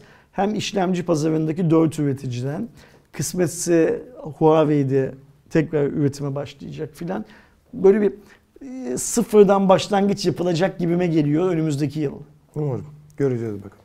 Sıradaki haberimize geldiğimizde Apple'ın da bir oyun konsolu geliştirme kısmı. Ben dünyanın yeni bir oyun aynen konsoluna daha ihtiyacı geliyor. dedikçe daha fazlası geliyor. Tam olarak ben de onu düşünmüştüm. Windows Central'daki e, Jez Corden'ın ya bir süredir zaten böyle bir söylenti vardı Apple'da girecek falan filan diye. Şimdi ise artık neredeyse kesin oldu. Bir diğer yandan da e, işte yapay zeka daha doğrusu arttırılmış gerçeklik ya da sanal gerçeklik konusunda da adımlar olabileceği söyleniyor. Ama büyük ihtimalle buradaki olay da konsoldan ziyade işte bir Game Pass vesaire gibi yani bir tane konsol üretip onu da Apple TV vesaire bir Tamam, abonelik gibi Şimdi Apple çevirecek. Apple TV diye Arcade. bir cihaz da üretiyor zaten. Yani birçok evde zaten televizyonun yanında bir Apple cihazı var duruyor. Artık uygulama olarak da var mesela. Uygulama olarak da var. Şimdi ben tahmin ediyorum ki yani bence de girecektir bu pazara. Sony'nin orada ne kazandığını yıllardan beri şey yapıyor, etüt ediyor. Bir de şimdi Microsoft da hazır Sony'ye karşı güçlenirken yani kralla e, bir tane şehzadenin, bir tane prensin başa çıkması zorken 2-3 tane prens sağdan soldan saldırırsa e, o daha kolay indirirsin kralı aşağıya. E, Apple'ın zaten bu set-top box dediği bir tane kutusu var televizyonların yanında. Oraya ikinci bir kutuyu koymak ya da ikinci kutuda birinci kutunun özelliklerini de dahil edip kutuların değişmesini sağlamak Apple için daha kolay bir iş. Yani Microsoft için sıfırdan kutu satmak çok zorken Apple'ı sıfırdan kutu satmayı zaten TV, Apple TV dediği cihazda yaptı zaten zamanında. Ve meraklıları da alıyor ve çok da memnunlar kullanmaktan. Yani ben bugüne kadar evinde Apple TV olup da ya aldık da işte haybeden aldık diyeni de görmedim. Evet. Hepsi de çok memnun. Memnun oluyor. O yüzden ona böyle bir de e, afili bir tasarım yapıp ki bu konuda Apple'ın zaten neler yapabileceğini tahmin etmek e, zor değil. E, onu da itelemek. Evet, ben benim kafamda şöyle bir şey var. Hazır M1'de vesaire geliştiriyorken e, yani AMD'ye bırakmadan o işi. Sonuçta şu anda Xbox'ta şeyde PlayStation'da var. AMD'ye e, kalan bir işlem şeyler. E, M1 ile beraber işte M1 Game mi artık M1G mi bir tane işlemci çıkartıp bakın biz daha küçük işte büyük ihtimalle Mac Mini'nin biraz büyüğü formunda işte birçok şeyi yapabildiğiniz, oyun oynayabildiğiniz. Bir de bu işte VR falan diyorlar da ben o VR'ın e, AR'la birleşip şu anda işte iPhone'larda kullandıkları lidar sensörün kullanımıyla yani Samsung'un zamanında Oculus'la denediği o yapamadığı gözlüğü ayrı bir gözlük yerine iPhone'a entegre ederek içine bir sistem yaparak hani artırılmış gerçeklikteki oyunlar vesaire bir döneme girebileceğini tahmin ediyorum kendi açımdan. Yapar. Apple açısından bu patates kızartma makinesine kadar gider. Yani her şeyi yapar Apple. Şeydeki gibi Don't Look Up'taki gibi şeyde. tane marka birleşti, Sony'yi devirmeye çalışıyor gibi bir şey oluyor. E tabi. Ama, Ama, bir, ama, Apple bir, satın alımlar birleş, yapar zaten. birleşmiyorlar aslında. Satın alıyor tabii. Hani orada Microsoft'un yanına Rekabetçi? Hayır. Ee, düşer. Mutlaka düşer. Sen merak etme. ya da Apple Ee, Sony'yi alıp bunu yapıyormuş Abi falan. onu da yapar. Apple'dan her şey bekleniyor. yani harcayarak bitiremeyeceği kadar çok parası olan şirket dünyanın her yerinde e, insanlık tarihinin başına bela açar. Geçmişte de açmıştır eminim. Zaten hani Şimdi Fransa'da bak biliyorsun e, kutulardan şeyi çıkartıyorlar artık. Şarj cihazını çıkartıyorlar artık.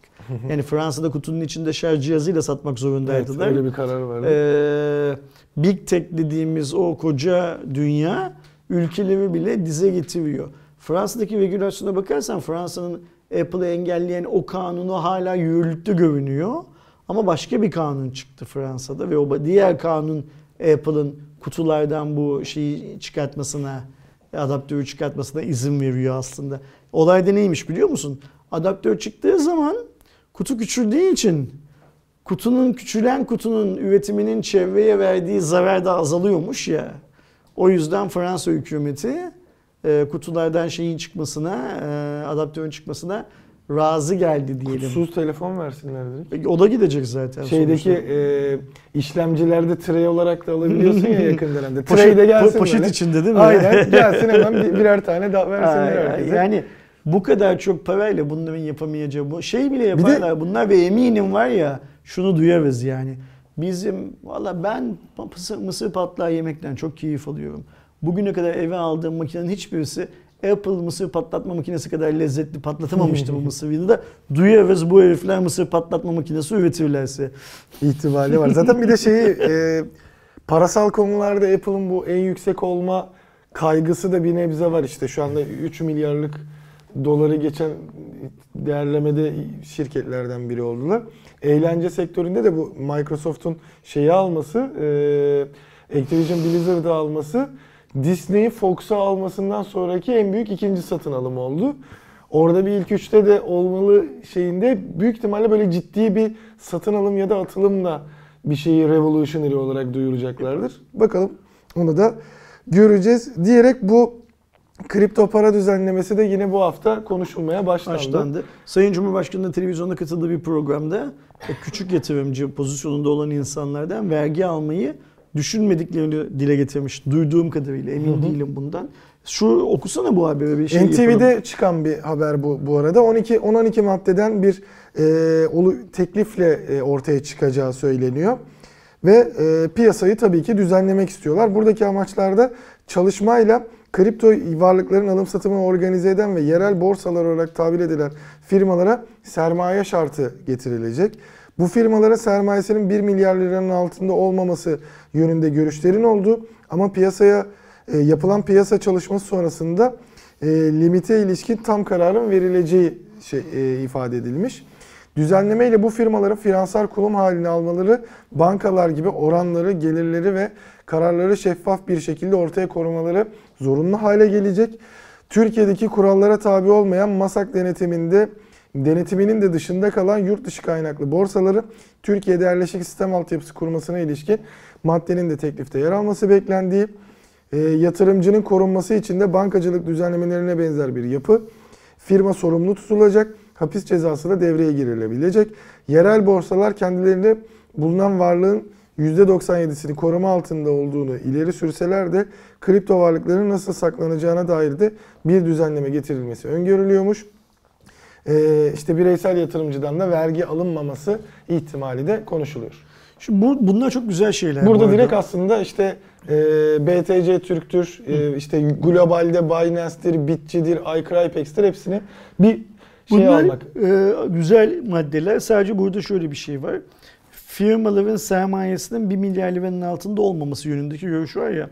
Şimdi bu firmaların tamamının bankacılık e, kanunları çevresinde konumlandırılması gerekiyor. Yani bankada rakam neyse bunlarda da rakamın o olması gerekiyor.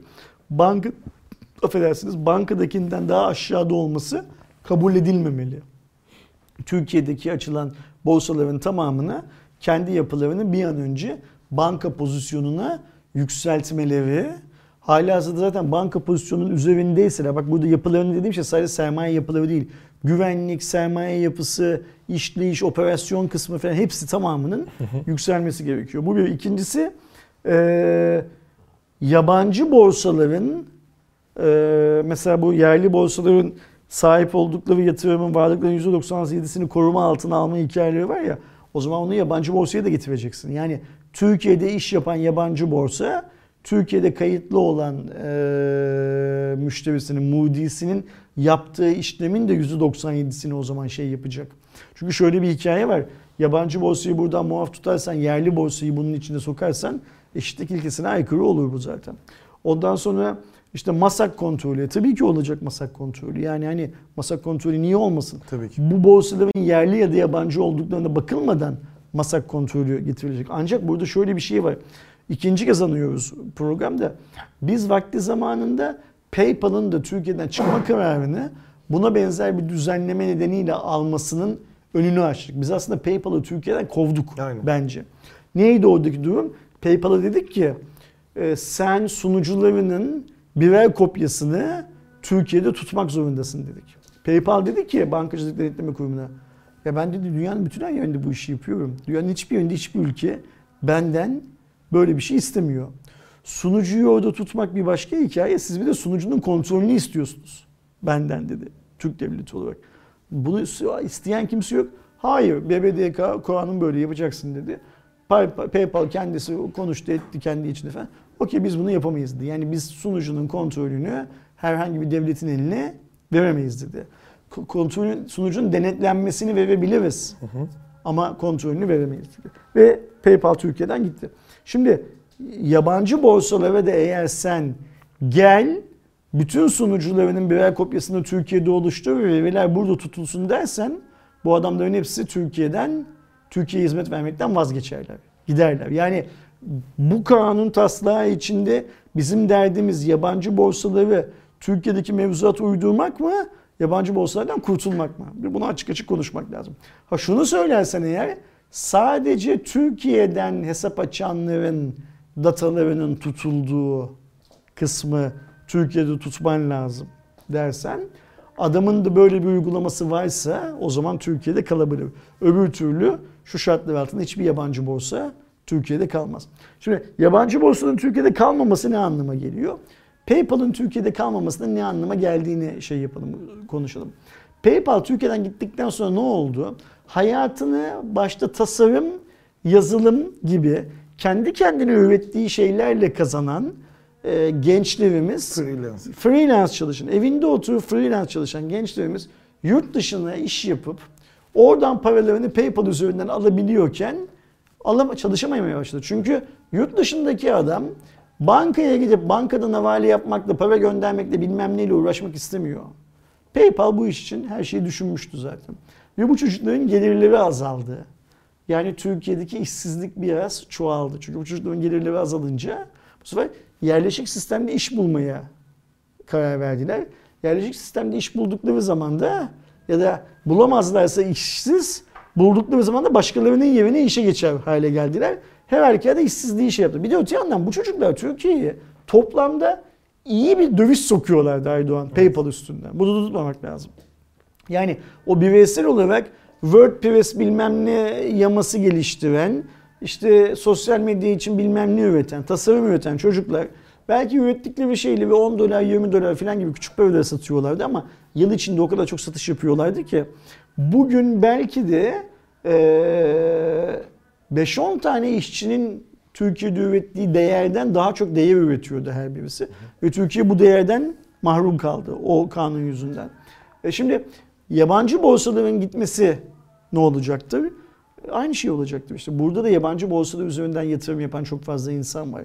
Türkiye'deki borsaların e, komisyonları yüksek olduğu için daha az komisyon ödemek isteyen. Türkiye'deki borsalara güvenmediği için bunu yapan insanlar var. Şimdi çözümler bulunmaz mı giderlerse? Bulunur tabii ki. Biz Türkiye'de YouTube'u yasakladığımız dönemde şu anda Türkiye Cumhurbaşkanı olan, Türkiye Devleti'nin Cumhurbaşkanı olan Recep Tayyip Erdoğan'ın başbakanken sanırım galiba başbakandı doğru hatırlıyorsam. Ya giren YouTube'a zaten giriyor minvalinde bir şey söylediğini bu kulaklarla duyduk değil mi? Hepimiz duyduk. Yani yasaklansın mesela işte bir şeyler yasaklanıyor. insanlar VPN'den falan yine giriyorlar. Bir şeyin formu mutlaka bulunuyor. O yüzden e, bence burada dediğim dedik çaldığım düdük mantığındansa biraz daha uzlaşmacı tavırlar elde etmek lazım. Evet kesinlikle. Ee, hatırlıyorsan sosyal medya şirketlerine konulan yasaklarda da ve kesilen cezalarda da bu cezayı kestiniz de parasını alabildiniz mi diye sormuştuk. Ben geçen hafta çok yetkili birisine sordum. Yok canım dedi nereden aldık dedi. Alamadık dedi o para cezaları falan. Şimdi birazdan geleceğiz sosyal medyaya da Facebook'la ilgili bir şey de şunu söylemeye çalışıyorum. Ee, sosyal medya hikayesi konuşulurken de aynı şey söylüyorum. Ee, zincirleri ilişkiyi kopartacak kadar şey yapmamak lazım. İletişimi kesmemek lazım. Bak şimdi. Bizim Samsung'la olan sorunumuza dönelim tekrar. Samsung bizim Türkiye'de yaptığımız yayıncılıktan çok şikayetçiydi değil mi? Bu yayıncılıktan Dilge Hanım göreve gelinceye kadar Samsung'daki hiç kimse şikayetçi değildi. Ya da şikayetçiyseler bile biz bunu bilmiyorduk. Öyle değil mi? Sonra Samsung Dilge Hanım diye bir hanımefendiyi işe aldı. İşte çok kısa bir süre çalıştı orada galiba 2 yıl 2,5 yıl falan gibi çalıştı. Dilge Hanım sürekli bizim her yayına aldığımız videodan sonra, her sosyal medya paylaşımımızdan sonra filan böyle bizi taciz etmeye başladı bir şekilde. Telefon konuşmaları, işte toplantılar bilmem neler filan filan. Sonra da şunu öğrendik Dilge Hanım'dan. Dilge Hanım bizim sektörde adı FETÖ'cüye çıkmış, FETÖ'yle bağlantısı olan olduğu konuşulan bazı isimlerle toplantılar yapıyor sürekli. Ve o toplantılardan sonra e, bana ya sizin hakkınızda da şöyle şöyle diyorlar. İşte rakibimiz bir marka size para vermiş bunu söyletmek için filan filan gibi laflar ediyor filan. Yani bir sorun çıkartılıyor orada. Samsung tarafında bir sorun çıkıyor. Biz bu şeylerin hepsine çok sakin cevaplar verdik ve ilişkiyi kesmemek adına elimizden gelen her şeyi yaptık şeyle Samsung'da. Sonra Samsung'un Türkiye ofisinde bir tiyatro oynandı. Neydi o tiyatro? İşte Dilge Hanım haklısı ve bir tane toplantı organize etti. Samsung'daki büyükbaş diyebileceğimiz yöneticilerin tamamını davet etti o toplantıya. Ve bu insanların hatta kendi o zamanki PR şirketlerini ve o zamanki medya satın alma şirketlerinden yöneticileri de çağırdı o toplantıya. Böyle insanların karşısında Samsung Türkiye'de çalışan benim ya kendilerini ya e, müdürlerini ya da altlarındaki insanla aramın çok çok iyi olduğu insanların karşısına HVP olarak bizi oturtup o insanların bizim üstümüze gelmelerini arzuladı toplantıda. Nitekim orada bir iki tane de junior eleman konuşlandırmıştı. Onları zaten daha önceden doldurmuştu. O masanın üzerinde bana karşı hakarete varan laflar eden dalyavaklar vardı o günkü toplantıda. Çok ciddi söylüyorum bunu. Onlardan bazıları hala var Samsung'da. Hani diyorum ya Samsung temizlenene kadar bu iş olmayacak. Ve bu toplantı ben sonradan öğreniyorum ki şu anda da halen Samsung Türkiye'nin pazarlama direktörü olan beyefendinin şeyiyle, e, izniyle yapılan bir toplantı. Bu toplantı. Şimdi o toplantıda Dilgi Hanım'ın ortaya koyduğu tiyatroyu fark eden bazı üst düzey yöneticiler Samsung tarafındaki toplantıdan erken ayrıldılar biliyor musun? Bizim başka bir işimiz var çıkmamız lazım dediler. Ve aralarından toplantıdan çıkar çıkmaz bana Whatsapp'tan Ersin kusura bakma biz böyle bir oyuna geleceğimizi bilmiyorduk. O yüzden bu toplantıya katıldık diye. Bak biz daha orada otururken Yıldıray, İrem, ben üçümüz vardık o toplantıda. Biz orada otururken WhatsApp'tan bu mesajı yazan. Biz çıktıktan sonra bir gün sonra falan arayıp e, böyle bir oyunun parçası olmak istemediğim için toplantıdan çıktım diyenler vardı. Kendisi katılmayıp kendi altındaki adamları oraya gönderenler arasında ya işte mesela atıyorum Aydoğan katılmış diyelim ki Aydoğan'ın müdürü de Doğuş olsun. Doğuş'un beni arayıp Aydoğan'dan toplantı notlarını aldım. Samsung Türkiye olarak böyle bir iş yaptığımızdan çok üzgünüz diyenler vardı. Toplantının böyle geçeceğini bilseydim ben Aydoğan'ın da katılmasına izin vermezdim diyen yöneticiler vardı. Bak çok ciddi söylüyorum. Bu toplantıyı da geçtik. Dilgi Hanım sürekli böyle tansiyonu yükseltiyor. Biz de hep şunu söylüyoruz. Biz yayıncıyız. Görevimiz insanları bilgilendirmek. İnsanların Hardware Plus'ın sloganı ne?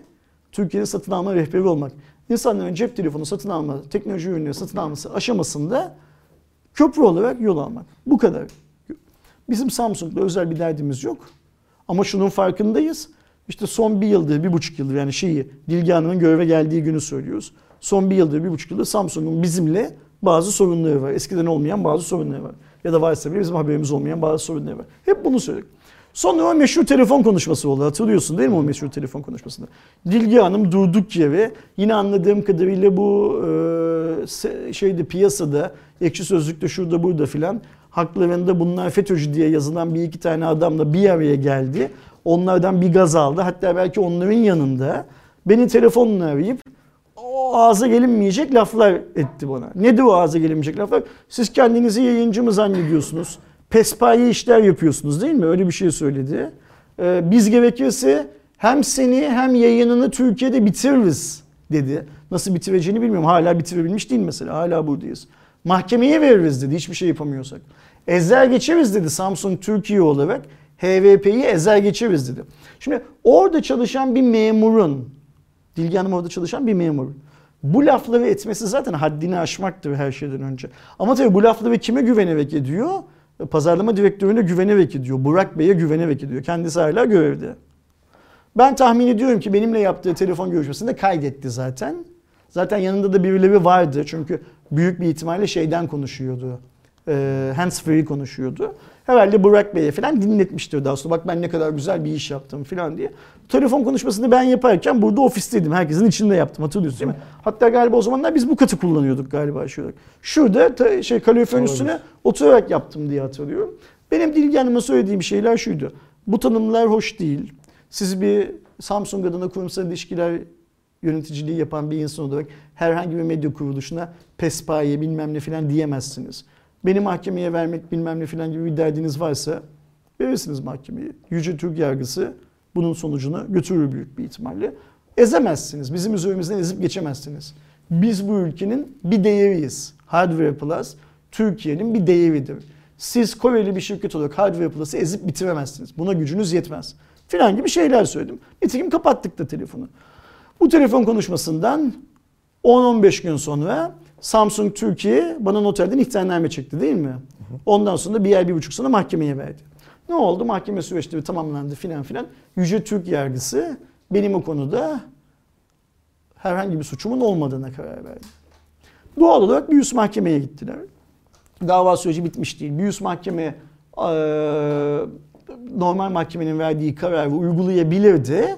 Tam tersi yönünde karar da alabilir. Yapacak herhangi bir şey yok. Burada anlatmaya çalıştığım şey şu. Biz o konuda e, ilişkiyi kesmemekten yana olan taraftık. Nitekim hatırlarsan bu noter ihtarnamesi gelinceye kadar da biz Samsung'un etkinliklerine katıldık, davet edildik bilmem ne filan filan. Ama bunları yaparken de hiçbir zaman Samsung'un istediği gibi, daha doğrusu Dilgi Hanım'ın talep ettiği gibi Samsung'un önünde eğilip bükülmedik, kıvrılmadık. Nasıl bir yayıncılık yapıyorsak o yayıncılığı yapmaya devam ettik. S8 çok iyiydi, S9 çok kötüydü. İnşallah S10 daha iyi olur dedik değil mi? Şey anlamında. Tam S10 zamanında geldiği için söylüyorum bunu. Ee, şimdi gelelim bu Bitcoin ve PayPal hikaye. Niye bu Samsung'u anlattım böyle ona gelelim. Samsung'u niye anlattığıma birazdan geleceğiz zaten de başka bir konuda. Burada da gelelim. Şimdi biz PayPal'la ülke olarak ilişkileri şey yaparken ne derler devam ettirirken bana öyle geliyor ki PayPal Hardware Plus BBDK'da Samsung gibi davrandı. Yani PayPal uzlaşmacı bir tavır takınırken BBDK ilişkiyi bitirmek üzerine konumlandırmıştı kendisini. Şimdi biz aynı şeyi yabancı kripto para borsaları konusunda yapmamalıyız bence.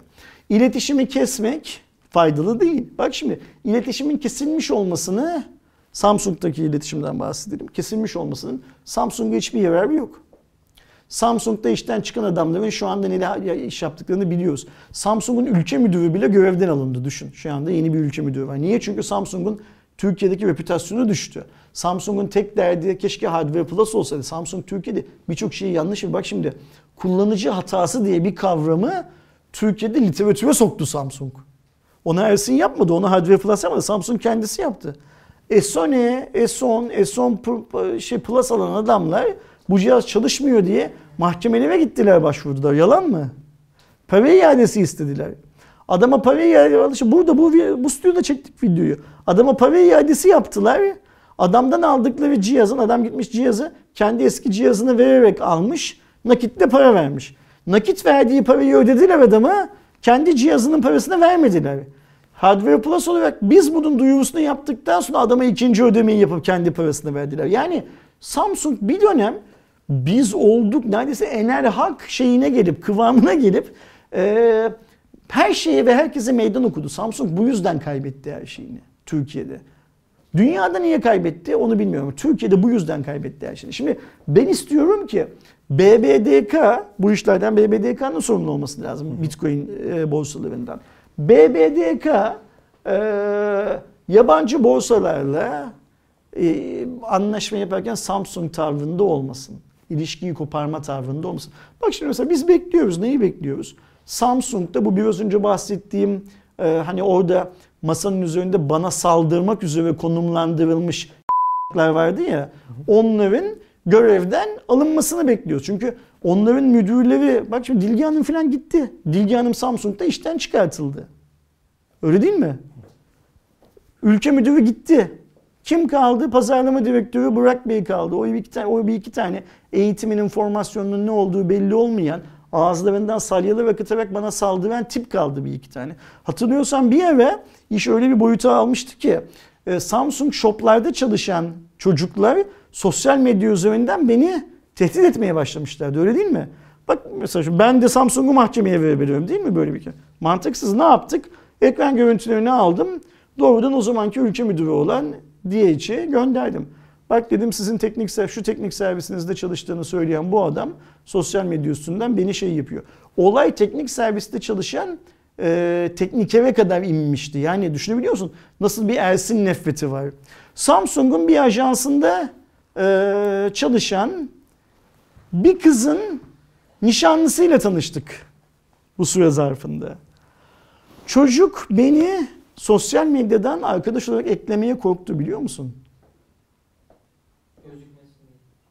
Benimle e, kontağa bak Samsung'un bir ajansında bu bir ajans şey değil ha PR şirketi ya da e, medya satın alma şirketi bir ajansında çalışan bir kızın nişanlısı. Kız benim arkadaşım olduğu için. Kızın nişanlısıyla tanışıyoruz.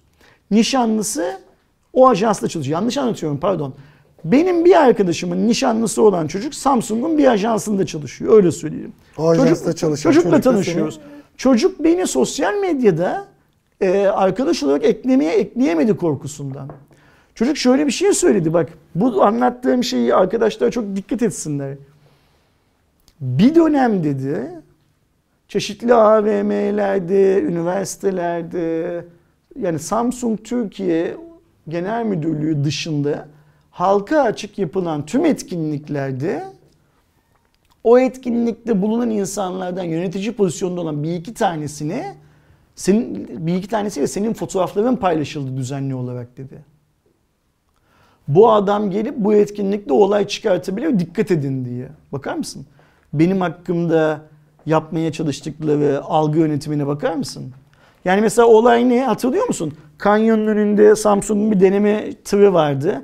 Sen o zaman Hardware Plus'ta çalışıyor muydun? Ee, hatırlamıyorum öyle bir şey. O doğuş filan. Biz bir aa, Samsung için bir video çekmeye gittik. Oradan çıkışta dediler ki bizim kanyonun önünde bir tane tırımız var işte VR gözlük bilmem ne falan denemek ister misiniz?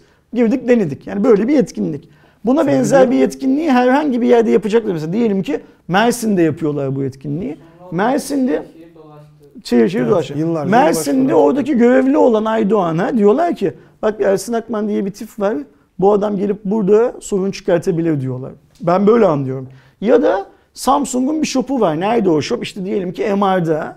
MR'daki dükkanın müdürü olana diyorlar ki bak bu adam gelip burada sorun çıkartabilir. Dikkatli olun. Eğer herhangi bir sorun çıkartırsan doğrudan polise şikayette bulunun diyorlar. Ben bunları o çocuktan öğreniyorum. Aylar geçtikten sonra üstünden. Yani e, bu tarz böyle şeytan avlarına çıkmak, niyet okumak filan kimseye faydalı değil. O yüzden Bitcoin yasa taslağının yapan arkadaşlar ve uygulamaya geçirecek olan tekne, e, teknokratlar, bürokratlar e, bence yabancı borsaların Türkiye'den kaçmaması üzerine şey yapmak zorundalar. Kendi pozisyonlarını almak zorunda. Ha derdimiz şuysa eğer ya biz bunları kaçıralım. Yerli borsalarımız var zaten. Bunları da zaptı rapt altına alırız. Ersin de gitsin şeyini ne derler e, coin'ini alacaksa atıyorum işte BTC Türk'ten alsın. Dert buysa biz boşa konuşuyoruz zaten. Neyin olduğunu. İhtimalle ona çevrilecek diye Ancak korkuyorum. şu maddelerin tamamı bence makul ve mantıklı maddelere benziyor. Bu maddelerin nasıl uygulanacağı konusunda işte bazı bu bu uzun işte içine Samsung'u da bilmem neydi PayPal'da falan kattım. Uzun şey ne diyelim sevenat diyelim aslında uygulama konusuyla ilgili. Ben Bitcoin'e yatırım yapan bir adamım. Çok değil ama yapıyorum. Ee, hep kaybettim. Son zamanlarda ya son zamanlarda son bir 7-8 aydan beri kazanıyorum. Nasıl kazanıyorum? Alıp satmak yerine bir şeyleri stake etmek üzerine bir sistem kurduğum için kendime kendimce kazanıyorum. Belki de kazanmıyorum. Sadece TL'nin kayıplarından ma- şey kalıyorum. Ama ne olursa olsun mutluyum. Öyle söyleyeyim. Yani sahip olduğum varlıkların arasında işte 3-5 tane NFT, bir iki tane e, DeFi projesinin coin olmasından falan mutluyum. Hoşuma gidiyor. Öyle söyleyeyim. Benim gibi adamların bu işleri yapmasına engel olmamak lazım. Şu arkamızda gördüğümüz adı çocuğun, liseli çocuğun e, kazandığı parayla kendisine iPhone 3 Pro alamamasının önüne geçmemek lazım. Muazzam paralar dönüyor. Ben şeyden emin değilim. Bu paraların tamamı yurt dışından kazanılıp Türkiye. Yani şöyle bir şey var. Birisinin kazanması demek birisinin kaybetmesi demek ya Erdoğan aynı zamanda. Türkiye'de o kazandığını söyleyen adamlar Hans'ın, George'un, David'in parasını mı alıyorlar? Yoksa Ahmet'in, Mehmet'in parasını mı alıyorlar? Bilmiyorum. Ama şey tabii ki kontrol edilmeli. Türkiye'den kripto para borsalarına ne kadar para akıyor dolar Evet. bazlı olarak oradan Türkiye'ye ne kadar gelir geliyor. Yani sen bireysel yatırımcıdan vergi almasan da bireysel yatırımcının ne kadar parayı dışarıya çıkarttığını, sistem dışına çıkarttığını, sistem dediğim TL sistemi dışına çıkarttığını, ne kadar parayı tekrar içeriye soktuğunu da kontrol etmek zorundasın. Bu yüzden de bir şey oluşturabilirsin kendi kendine. Hmm, gelirler giderler dengesi oluşturabilirsin. Ee, şu maddeler NTV'de yayınlanan, NTV, MS, NTV MSNBC'de yayınlandı sanırım bu haber. Evet, NTV NTV'de. MSNBC'de yayınlanan bu maddeler benim çok hoşuma giden maddeler. İnşallah bu halleriyle bir iki küçük düzenleme yaparak Türkiye'deki insanların yatırım özgürlüğü ellerinden alınmadan hayata geçerler. En sevindiğim şey de küçük yatırımcının, bireysel yatırımcının Evet. vergiden en çok korkulan muaf, şey oydu. vergiden muaf tutulmasıydı. O da çözülmüş oldu. Teşekkürler diyelim. İnşallah işin sonunda da yine teşekkürler diyebilir hale geliriz. Umarız hani elle tutulur ve en azından insanları koruyacak bir düzenleme olur. Twitter kanadına geçtiğimizde Twitter her sene olduğu gibi e, Ocak-Haziran 2021 tarihlerini kapsayan şeffaflık raporunu açıkladı. Bu raporda ilk kez Güney Afrika ve Filistin'i de dahil etti. Toplamda e, 98 farklı ülkeden 26.200 hesap bilgilerini e, hesap belirtilen hükümetlerden toplamda 12.400 veri talebi alındığı e, söyleniyor. Yıllık bazda küresel hükümet bilgi taleplerinde %15'lik bir düşüş varmış. E, 2011'in ilk 6 aylık döneminde 196.878 hesaptan yapılan paylaşımlar için 43.387 başvuru yapılmış Twitter'a karşı. Bu taleplerin de %95 kadarı toplamda 5 ülkeden gelmiş. Bu ülkeleri sıraladığımızda birinci sırada Japonya, ikinci sırada Rusya, üçüncü sırada Türkiye, Hindistan ve Güney Kore var.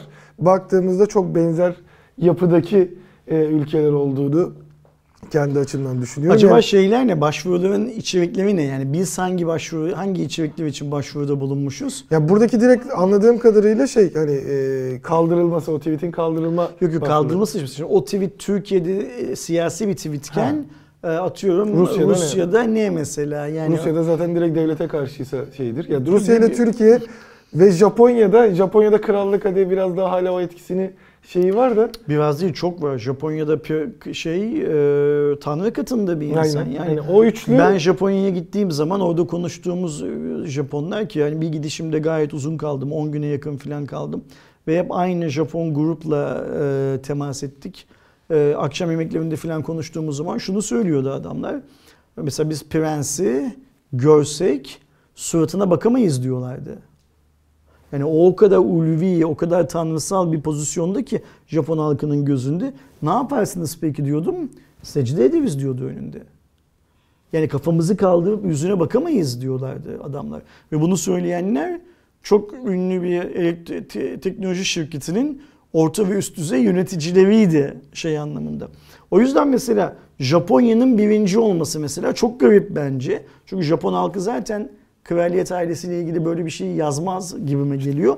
Ama Yazıldığı Japonya'da. Japonya'da konu ne mesela? Şimdi Türkiye'de konu ne? Keşke Twitter, şey Twitter Türkiye'yi az çok tahmin edilebiliyor tabii ki siyasidir. siyasi içerikler. Rusya'da da çok benzer olduğunu düşünüyorum. Muht- Hindistan'da belki muhtemeldir. yine dini olabilir. Hani Olabilir.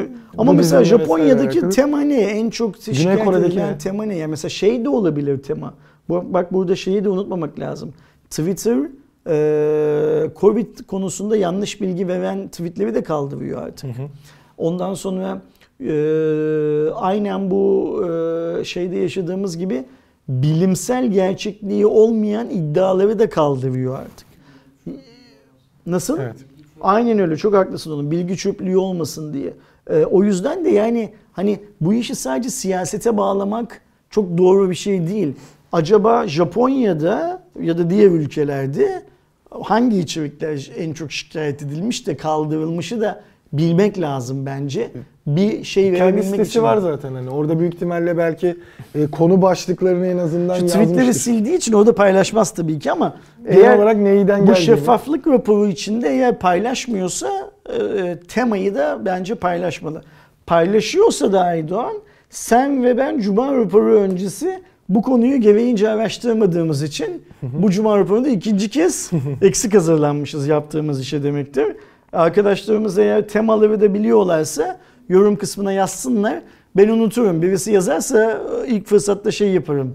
Gider incelerim ama unuturum. Sen biliyorsun. Zaten hani linkini O- de şeyi- yanında, e, dakikanın yanında Ha, süper. paylaşmış olur zaten Tamam. şeffaflık raporunun. E, hep aynı yerden zaten şey yapıyor. İşin e, Facebook ya da yeni adıyla Meta kısmına geldiğimizde ise e, Türkiye'ye bir e, uyarısı da geldi.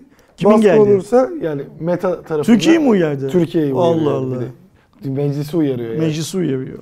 Türkiye Büyük Millet Meclisi'nin e, sosyal medya platformlarının temsilcilerine de ev sahipliği yapıyor biliyorsunuz. Son olarak TikTok temsilcinin sunumunda da e, ev sahipliği yapan e, Türkiye Büyük Millet Meclisi Dijital Mecralar Komisyonu Meta'dan gelen bir e, açıklayıcı ifadelerle karşılaşmış. Instagram ve Facebook yani Meta artık yani yeni adıyla e, eski adıyla Facebook. e, Facebook'un, Instagram'ın, WhatsApp'ın e, sahibi olan e, tepe firma e, komisyona bir rapor göndermiş. Raporda sosyal medya yasası olarak bilinen düzenleme ile ilgili e, Türkiye'de temsilci atandığını belirtirken bu karar Facebook'un topluluk standartlarını ve hükümet taleplerinin değerlendirmesine yönelik küresel süreci değiştirmemektedir. E, ve bunların herhangi bir e, birine yönelik baskıyla karşılaşmamız halinde temsilciyi geri çekebileceklerini de söylemiş. Şimdi bak yine aynı şeye geleceğiz. Biraz önceki bu e, Samsung, Türkiye, PayPal ve e, kripto para borsaları hikayesi. Şimdi Meta diyor ki siz diyor Türkiye'de diyor temsilci bulundurma zorunluluğu getirdiniz diyor. Biz temsilciyi atadık diyor. Bu anlamda herhangi bir sorun yok. Biz Türk kanunlarına saygılıyız diyor. Ancak bizim diyor e, bir şeyimiz var diyor.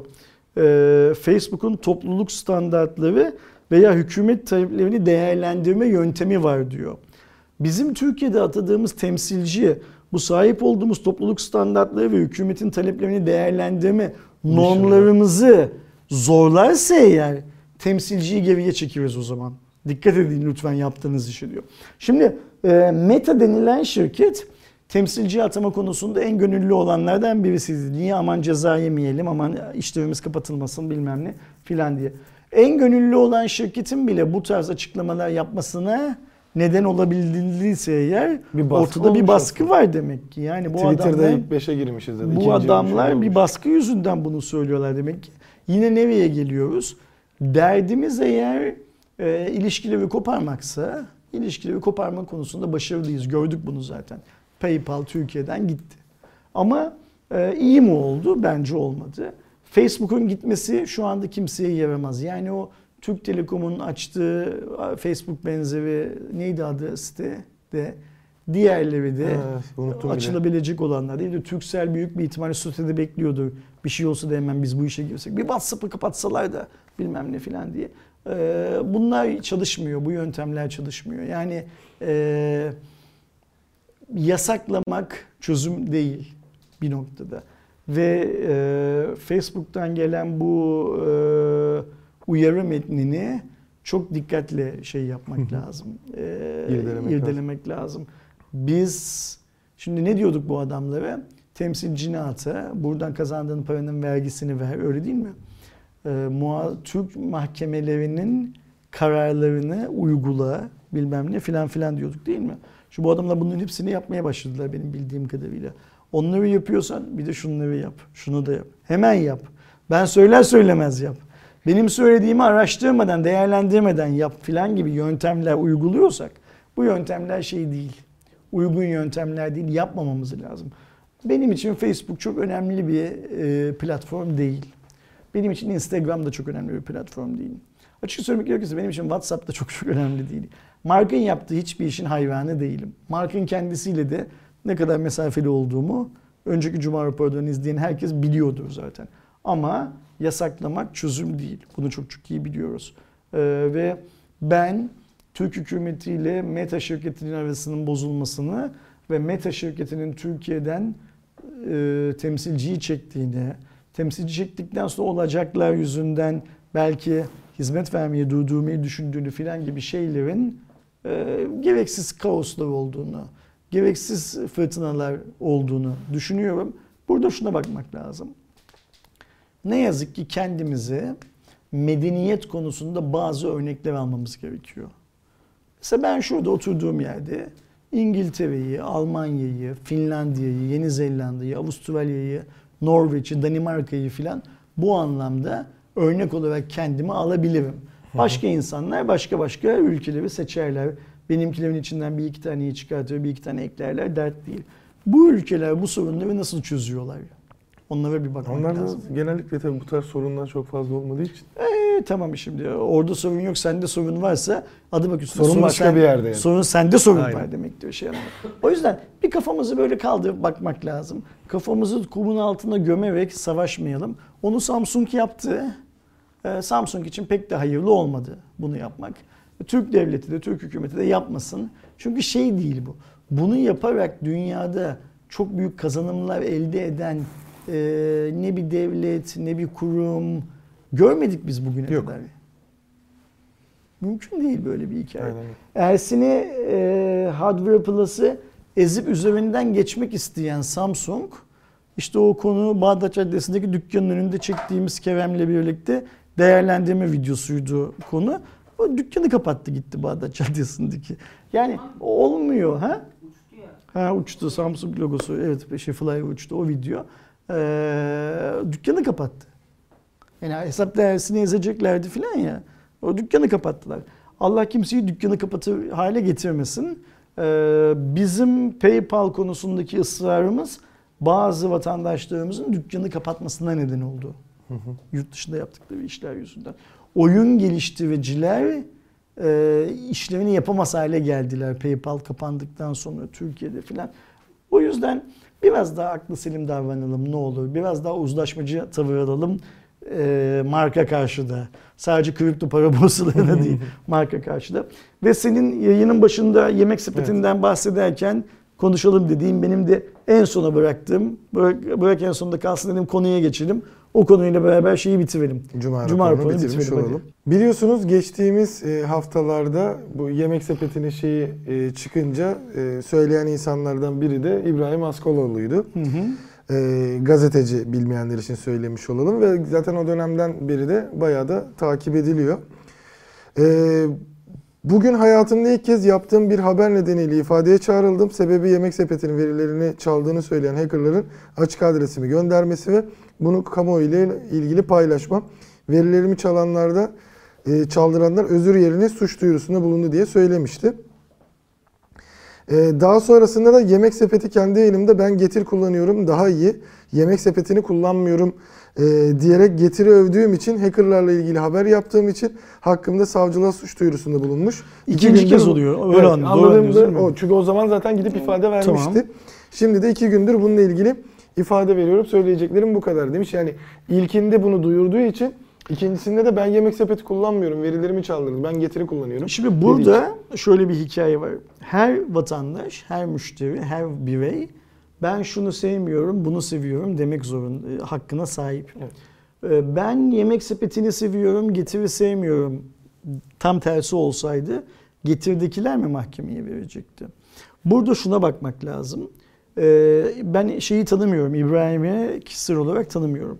Sosyal medyadan da takip ettiğim bir adam değil. Onu da peşin peşin söyleyeyim. Fakat bunu İbrahim'in değerini düşürmek için falan söylemiyorum. Yani adam gazeteci, yayıncılık yapıyor. Ben İbrahim'in ga- ga- gazeteci yazıyor galiba değil mi şeyinde, title'ında. Hangi gazetede çalıştığını falan da bilmiyorum. Ama Twitter'da birçok insanın İbrahim'le ilgili yaptığı paylaşımlardan, onun yazdığı şeyleri like etmesinden, tweet etmesinden görüyorum ki bana bu yurttaş gazeteciliği dediğimiz sistemin çok güzel örneklerinden bir tanesini veriyor gibi Her görünüyor. konuyla alakalı Ee, şeyleri paylaşıyor. hiç de merak da etmiyorum. İbrahim hangi gazetede çalışıyor, geçmişte hangi gazetede çalışmış, ne yapmış, ne etmiş falan. Böyle konuların hiçbirisini merak etmiyorum.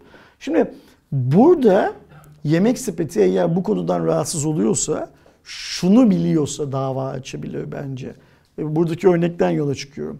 Getiriciler böyle bir şey söylesin diye İbrahim'e para verdilerse, İbrahim de getirden bu parayı almayı kabul ettiyse o zaman dava edebilirler. Fakat ellerinde delil olması lazım bunun için.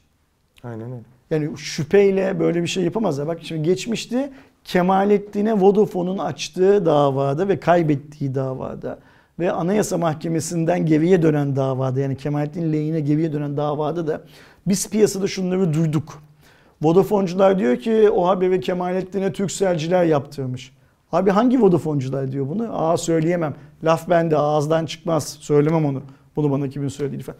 Böyle iş olmaz. Piyasaya bir dedikodu sal. O dedikodunun üstüne de aksiyona geç. Böyle işler olmaz. Şimdi bence Get, e, Yemek Sepeti bütün Türkiye'den özür dilemeliyken sadece verileri çaldırdığı için değil, verileri çaldırmadık dediği için de özür dilemeliyken bu mahkeme hikayeleri falan çok boş. Yani ben İbrahim'in tweetini görünce ben de bir retweet ettim onu. Şahlığı beğenmemiş Yemek Sepeti. Şahbazlığa oynuyor demek ki. Çünkü öyle bir lafımız var ya şahtı şahbaz oldu diye. İnşallah bu tarz aktivitelere devam ederler. İnşallah bu tarz aktivitelerden vazgeçmezler. Kendilerini bitirinceye kadar. Onlar bittiği zaman belki bizim bireysel verilerimiz bir daha el alemi şey olmaz, meze olmaz Evet. inşallah. Şimdi bu işin başka bir boyutu. Ama bir de şöyle bir şey var. Teorik olarak İbrahim'in söylediği bir şeye itiraz edeceğim. Şey İbrahim yemek sepetinden getire geçmiş ya. Getir daha iyi demiş. E getirde çalışan birisi, Samsung Türkiye'den geçen biraz önce anlattığımız birisi, Türkiye'de özgür gazetecilere, özgür yayıncılara e, nefret kusan birisi. İbrahim'in bundan haberi yok demek ki o zaman. Getir'de çalışan benim Getir ekosistemi diyelim. Çünkü orada sadece Getir yok. Başka başka şeyler var. tabii. Getir ekosisteminde çalışan benim çok eski arkadaşlarım var. Tahmin edebileceğin gibi senin de. Ee, arkadaşlarımın kardeşleri, eşleri, kocaları filan filan da var ayrıca. Şimdi bu şey için, Getir'in ortakları için, hani genel Salur ailesi değilim ama sadece Salur ailesi değil orada işte başka ortaklar filan da var. Hepsi için diyorlar ki bu adamlar çok düzgün adamlardır diyorlar. Ayrıca mesela benim bu e, en tepedeki Salur'un adı neydi beni Twitter'da Nazım. bloklayan? Nazım. Nazım Salur'u çok birinci dereceden tanıyan yakınlarım da var. Ya bu adam çok düzgün bir adam. Niye Twitter'da acaba seni engellemiş ki filan da diyorlar bana. Derdim beni engellemesi filan değil. Derdim şu. Şimdi mesela e, bu a, getir yöneticilerini e, Samsung'dan e, o arkadaş Samsung'da işten çıkartılıp getire geçtikten sonra getir yöneticilerinin şirket içindeki tavırlarının da değiştiğini söyleyenler var mesela. Yani bu şey olabilir. Tamamen rastlantısal bir şey olabilir. Ama bir yandan da şey de olabilir. Ee, Samsung'daki kötü etki Getire de yansıyor olabilir. Mesela ben de Getiri sildim. Ben de artık Getiri kullanmıyorum. Yemek sepetiyle de e, şey için bu işte verilerimizi çaldırdıkları için vedalaştım. Şimdi mesela ben bunu söylersem Getir de yemek sepeti de beni mahkemeye mi verecek? Yemek sepetinin İbrahim'i mahkemeye verdiği gibi. Çok saçma. Bu işler böyle çözülmez. İletişim çok çok önemli. İletişerek çözülür. Yani bu iş öyle itişerek kakışarak bilmem ne falan olacak bir iş değil Aydoğan. Bu Çok işleri böyle temiz çözmek lazım. Şimdi ben yemek sepetinde de ne yazık ki diyeceğim. Onlar adına söylüyorum. Yemek sepetinde de bu e, Amerikalılar şirketi satın aldıktan sonra göreve getirilen, zaten orada hala hazırda çalıştığı için hala orada çalışan bazı insanlarla merhabam var. Uzaktan yakından tanıyorum. O insanların hiçbirisi böyle işte daha önceki hikaye yüzünden Haskaloğlu'nu başkalarına dava edecek. Şimdi Haskaloğlu kendi yayınında ben getir kullanmıyorum, yemek sepeti, pardon, yemek sepeti kullanmıyorum, getir kullanıyorum. Oradan daha iyi hizmet aldığımı düşünüyorum. O daha iyi falan dedi diye celallenecek adamlara benzemiyorlardı bu adamlar. Nasıl oldu bu hale geldiler? Yani acaba şöyle bir şey mi var onu düşünüyorum. Yemek sepeti kötü bir şey yaptı. O yaptığı kötü şey yani verileri çaldırdı. O yaptığı kötü şey konuşulmasın diye onu dile getiren herkesi haklısı ve cezalandırmaya mı çalışıyor? Daha çok. Bu bir şirketin yol alma yöntemi değil arkadaşlar. O zaman sen iki gün sonra ben yemek sepetini sildim diyen adamları da mahkemeye verirsin. Şimdi yemek sepetinden çıkan restoranlar var onları da mahkemeye verirsin. Şimdi bak yemek sepeti, getir, işte neydi N11 gitti gidiyor bilmem ne filan bunların hepsi 3 aşağı 5 yukarı aynı hizmetleri yani aynı birebir aynı değil de aynı yöntemle hizmet veren adamlar. Bir hafta başında Trendyol çalışanlarının bazı konulara itiraz ettiklerini sosyal medyada gördük değil mi? Sonradan haklı da oldu. Aynen öyle. Direndiler, Trendyol'la anlaştılar.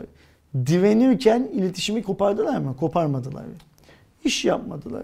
Bilmem ne filan filan. İstediklerini Trendyol'dan aldılar. Şimdi hep diyoruz ya Türkiye medeni ülkeler seviyesinde olsun. Bak medeni ülkelerde de bu Trendyol hikayesindeki gibi oluyor. Evet. Yani medeni ülke şimdi Orada mesela Trendyol'un da tarzı Yemek şeydi. sepeti e, hani bir eve çok uluslu bir forma bölünecekti filan ya Rusya'ya açtı olmadı kapattılar filan.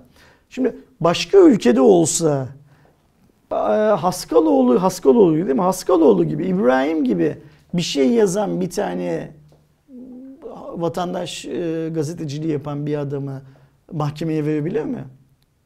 Rusya'da bile olsa verebilir mi? Veremez. Ya da mesela Getir'den örnek verelim. Getir şu anda kimseyi mahkemeye vermiş değil de e, Getir'in İngiltere'de Almanya'da operasyonları var. E, yemek sepetinin de olsa İngiltere'de Almanya'da operasyonları. Ve oradaki mesela Almanya'da bir tane Hans, İbrahim pozisyonunda birisi. Ben işte bunun öncesi Türk şirket. Yemek sepetinden aldığım hizmetten memnun değilim. E, getirin Almanya'da verdiği hizmetten memnunum dese. Yemek sepeti orada da Hans'ı mahkemeye verecek mi? Vermeyecek. Samsung Kore'deki gazeteciyi mahkemeye verebiliyor mu? Yemez, veremiyor. Amerika'dakini verebiliyor mu? Veremez. Vodafone İngiltere'deki gazeteciyi mahkemeye verebiliyor mu? Yemez. Ama Türkiye'dekini verebiliyorlar ya. Bunlar kötü örnek. Yemek sepetinin de Samsung gibi, Vodafone gibi kötü örnek olmaması lazım aslında. İyi örnek olması lazım. Çünkü iyi örnek olursan bugün getirden iyi hizmet aldığını düşünen İbrahim iki gün sonra getir hizmeti kalitesini düşürürse tekrar gider yemek sepetinden hizmet alır. Öyle değil mi? Hiç bunlar da konuşulmuş bilmem ne yapılmış filan filan olmaz. Yani tüketicinin Ama- şeyi. Tansiyonu yükseltmek. Biraz önce bakayım bu, bu program tansiyonu yükseltmek üzerine konuştuk farkındaysan. Tansiyonu yükseltmek, ilişkileri gel. Bak ben yemek sepetinde çalışan birisini tanıyorum. Ee, hayatımda gördüğüm, hayatımda tanışma fırsatı bulduğum, şu an aktif gövde kendisi bu arada ve galiba en tepe 20 yöneticiden falan bir tanesi. Emin değilim. Yemek sepetinde göreve başladığında ve hatta ondan bir iki yıl öncesinden beri de sadece haberleştik hiç yüz yüze falan da gelmedik. Bak bunu da söyleyeyim. Arada cadı avına falan çıkarlarsa boşu boşuna başkalarının canını yakmasınlar. Çünkü şöyle bir hikaye. Samsung'da e, Dilge Hanım görevden ayrılmadan önce öyle bir cadı avına çıkılmıştı. Ersin'i kim tanıyor diye. Ve Ersin'e bilgi sızdırdığını düşünülen bazı insanlar ne yazık ki iş akitlerine son verildi Samsung'da. Hiç tanımadığım etmediğim adamların, kadınların işlerine son verildi. Ee, o kadar halis munis bir insandan bahsediyoruz ki. Yani ben eminim yolda giderken önündeki araba dursa korna çalmıyordur. Öndeki arabaya olan saygısı yüzünden bekliyordur mesela. Çok eminim bundan. Çok kibar, çok saygılı filan bir insan. Şimdi bu, bu insanın da yönetiminde olduğu bir şirket, Yemek Sepeti'nin böyle yayıncılığı ve sosyal medyada paylaşım yapan insanları falan mahkemeye vermesi, sonra işte bunu kan davasına çevirip bu belli ki bu lafı İbrahim ettiği için savcılar suç duyurusunda bulunuyorlar. Bu lafı eden Twitter'da arasak binlerce adam buluruz. Aynen. Bak şimdi Samsung olayında da şöyle. Samsung beni niye mahkemeye verdi? FETÖ benzeri işler yapmayın dedim diye mahkemeye verdi değil mi Samsung? Arkadaşlarımız Twitter'da, ben bunu Twitter'da paylaştım. Arkadaşlarımız Twitter'da Samsung ve FETÖ kelimelerini aratsınlar. Ben bunları arattım. Delil olarak mahkemeye sunmamızı avukatım şey yapmadı, izin vermedi. Yok dedi o kadar konuyu şey yapmaya, derinleştirmeye gerek yok dedi. Sonuçta bu adamların sana üzerine attıkları suçu biz işlemediğini ispat edeceğiz. Başka bir şeyle ilgili aksiyon almamıza gerek yok dedi. Arkadaşlarımız arasınlar Samsung ve FETÖ kelimelerini Twitter'da.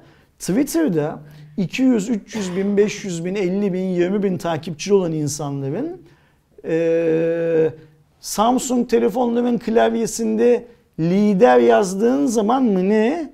Fethullah Gülen'i otomatik olarak düzeltiyor. Tweetleri var. Vatanını seven Samsung kullanmasın.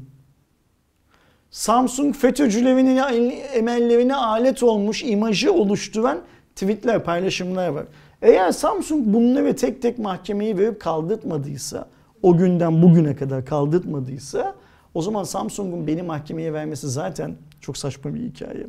Ee, tabii ki bu tweetler bilgisizlikten falan atılmış tweetler bir yandan da. Yani kullanılan klavye yazılımına sen neyi nasıl üretiyorsan ve e, bulut güncellemelerini de açtıysan benim yaptığım düzenlemeler sana da gelecektir şey anlamında filan ya. Derdimiz o değil. Bunun e, cahil ya da akıllı paylaşımı olması şart değil. Yani şunu söylemeye çalışıyorum. Bu tweet'i ben yemek sepetini sevmiyorum. Getirin daha iyi olduğunu düşünüyorum tweetini. Ha, İbrahim attığı zaman suç. Ali Sarı Çizmeli Mehmet'e attığı zaman suç değil. Le bağlanıyorduğu için bu iş mantıksız bir iş. Evet. Ve ben isterim ki hazır Yemek Sepeti'nin yeni bir CEO'su da varken Nevzat görevi bıraktığı için Pırlanta gibi bir adam orada ben tanımıyorum kendisini e, tanıyanların şeyiyim Pırlanta gibi bir adam oraya CEO olmuşken şu dava, mahkeme, ıvır zıvır filan süreçlerinin tamamını bertaraf etmeleri lazım. Ve bunu çıkıp doğrudan Yemek Sepeti'nin o Pırlanta gibi olan CEO'sunun göğsünü geve geve e, kamuoyuna, medyaya açıklaması lazım. Şunu söyleyebilirsin ya. Biz yanlış bir iş yaptık bu konuda. Bu mahkeme bilmem ne falan işlerine hiç bulaşmamalıydık. Bizim işimiz mahkemeye vermek falan değil. Bizim işimiz restorandan yemek siparişi vermek isteyen adamın restoranda buluşmasını sağlamak. İşimiz bu. Bu işin dışına çıktık. Bir anlık öfkeyle yanlış yönlendirildim. Amerikalı ortak istedi ancak ikna edebildim. Filan filan bir şeyle. Ersin rica etti yaptım. Ne olursa olsun. Herhangi bir şeyle bu işlerden vazgeçmeleri. Bak yine aynı şeye geleceğim. Samsung beni dava ettiği zaman Samsung'un içindeki birçok yönetici bu davanın mantıksız olduğunu e, dile getirdiler. Onların içinde hala Samsung'da çalışanlar da var. E, finanstan da sorumlu ve aynı zamanda Samsung Türkiye'de insan kaynaklarından da sorumlu olan Koreli yöneticiyi tanımıyorum kendisini ikna edemedikleri için Samsung davayı geriye çekmedi. Ve bu yöneticilerin en az iki tanesinin o zamanki Samsung Türkiye ülke müdürü olan DH'le konuyu konuştuğunu ve DH'in onlara davayı şey yapabiliriz, geriye çekebiliriz. Ama gidin bilmem kimi ikna edin dediğini ben birinci ağızdan biliyorum. Ayrıca Samsung Türkiye ile iş yapan doğru olmaz. Nasıl söylemek lazım? Samsung Türkiye'nin de şemsiyesi altında bulunduğu bazı STK'ların yöneticilerinin DH'e ya biz şu olaydan haberdarız.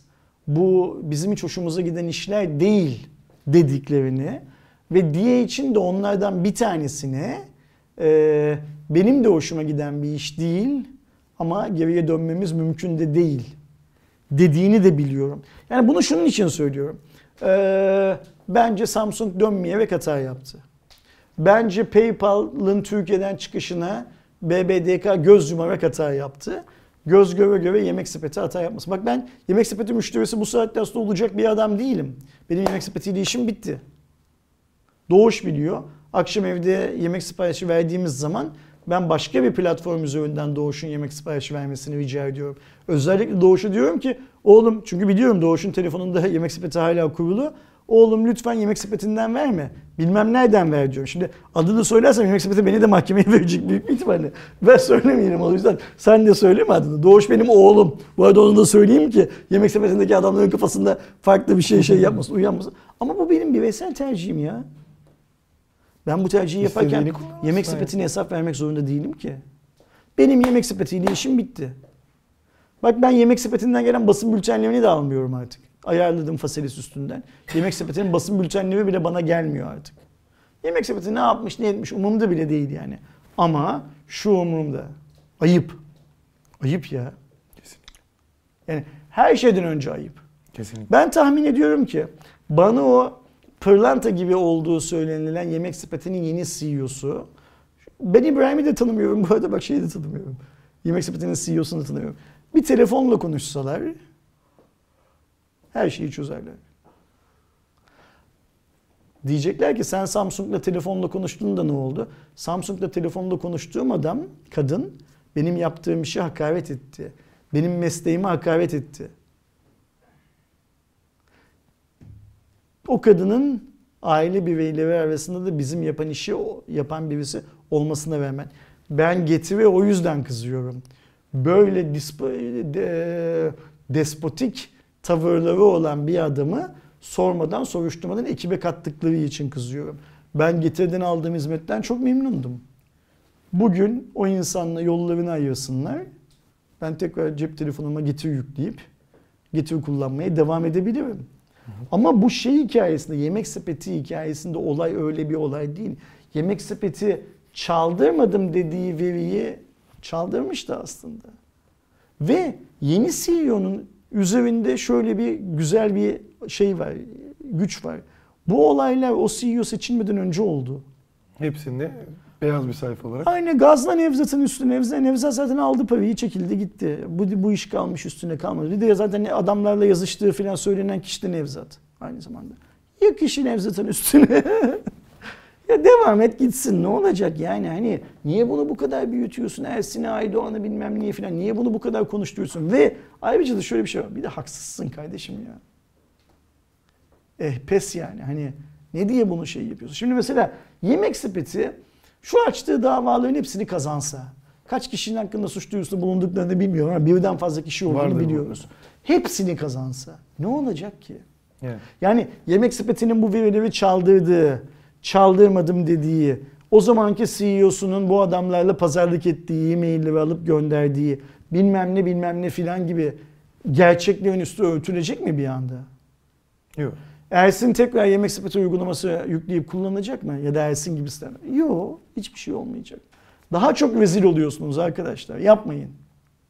Nasıl ki diyoruz ya General Mobile bu ülkenin değeri. Turkcell bu ülkenin çıkarttığı en büyük marka. İnşallah TOK Turkcell'den daha büyük olur. Yemek sepeti de önemli. Getiri de önemli.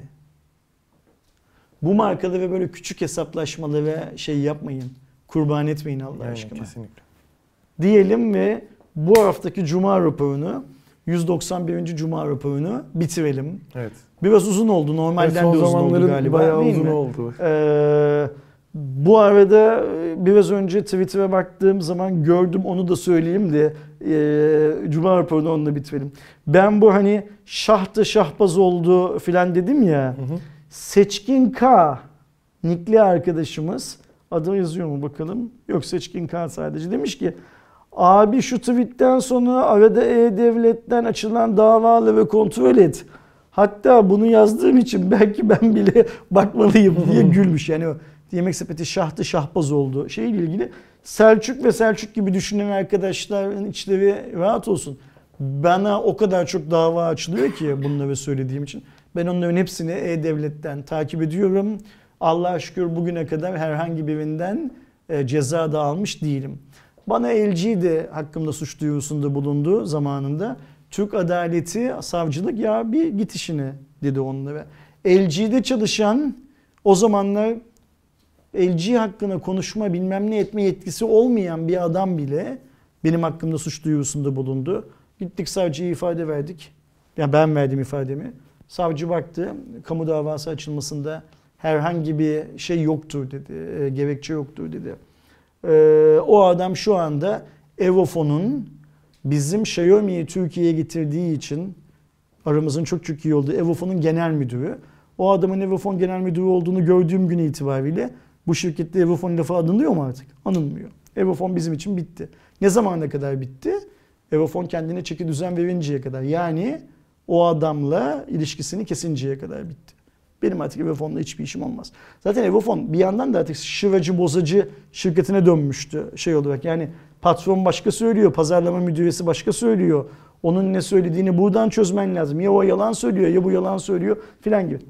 Geçtik gittik. Bizim hakkımızda yakın bir zaman önce bir otomobil şirketi suç duyurusunda bulundu. Bir haber yaptığımız için hvp.com.tr'de. Sadece bizim hakkımızda değil, Türkiye'deki bütün medya hakkında neredeyse. Hürriyet, Milliyet, Vatan, Yeni Şafak, Habertürk bilmem ne falan herkesin hakkında suç duyurusunda. Herkes o haberi sildi. Aman suç duyurusu şey yapsın diye. Biz silmedik mesela. Haber hala web sitesinde duruyor. Haberin doğru olduğunu biliyorduk çünkü. O yüzden silmedik. Ve savcı geçen gün kararını bildirmiş. Hardware Plus'a ve Hardware Plus'ın yani hvp.com.tr'yi ya da hvp.com.tr'yi dolaylı olarak temsil eden şirket ortaklarından Cenk Ersin Akman'a dava açılmasında kamu yararı yoktur. Adamların yaptığı haber doğrudur demiş. Biz niye haber yapmışız? Şirketin dünyada iflas ettiğini. Niye yapmışız bu haberi? İngiltere'deki büyük yayınlar yapmış bu haberi. Amerika'daki büyük yayınlar yapmış. Kore'deki büyük yayınlar yapmış. Onlardan alıp haberi çevirmişiz. Bizim dış yazarlardan bir tanesi yapmış. Batuhan yapmış haberi. Batuhan dedim kaynak ne kaynak bu abi. Gittik savcılığa gösterdik kaynak bu. Okey iş bitti. Yani bize de dava açılıyor. Açılan davaları böyle şöyle anlatmak, böyle anlatmak, şu oldu, bu oldu filan demek de şeysiz, yersiz. Sen işini yap abicim. Sen işini doğru düzgün yaptın. Ha bu da şey demek değil. Ee, Biz de eninde sonunda bir yerden ceza alacağız yani. Kimseyi kaçamıyor. Ve ben eminim Cuma raporlarında konuştuğumuz bir şey yüzünden ceza alacağız büyük bir ihtimalle. Senin Cuma raporlarında benim bu kadar gaza gelmemi engellemen de gerekiyor. Öyle söyleyeyim. Beni engellemedi. Ne sen de bana açarsın? Çok, çok, çok, çok, çok, çok güzel. Öyle Çok zincirleme. Her neyse şey için diyorum. Ee, yemek sepeti beni dava edecekse bir gönüllü var Selçuk kardeşim. Ee, bakalım şuradan kaç takipçisi varmış. 98 tane takipçisi varmış Selçuk'un. Selçuk'u da dava etmesi lazım. Onu da söyleyelim. Güldük, eğlendik, bir şeyleri anlattık ve 191. Cuma raporunu bitirdik. Ezan da okunuyor. Evet. Cuma. Şey. Ya onu Hem göreceğiz. onu hem onu aldılar. İkili Do- şey Doğuş tabii işin aksiyon kısmında. Doğuş aksiyon olsun. Seni de götürelim. Sen de çekiyorsun sonuçta. Yardım ve yataklık ediyorsun şu an. Yemek sepetinden sipariş vermeyen Doğuş derim. Doğuş'un telefonundan şey yapıyoruz. Başka yerden sipariş veriyoruz. Aydoğan, Sops, Cuma namı artık şey de Evet. okunuyor, ezan da okunuyor. Böylece artık kapatalım. galiba 2 saatin üzerine çıktı. Çıktı mı Doğuş? Hesaplayamadım. Hesaplaya Doğuş'un da hesaplayamadığı bir sürede ki Cuma raporumuzun sonuna geldik. Allah keyfimizi bozmasın. Amin diyelim. Önümüzdeki hafta tekrar burada görüşünceye dek kendinize çok iyi bakın efendim. Hoşçakalın. Hoşçakalın.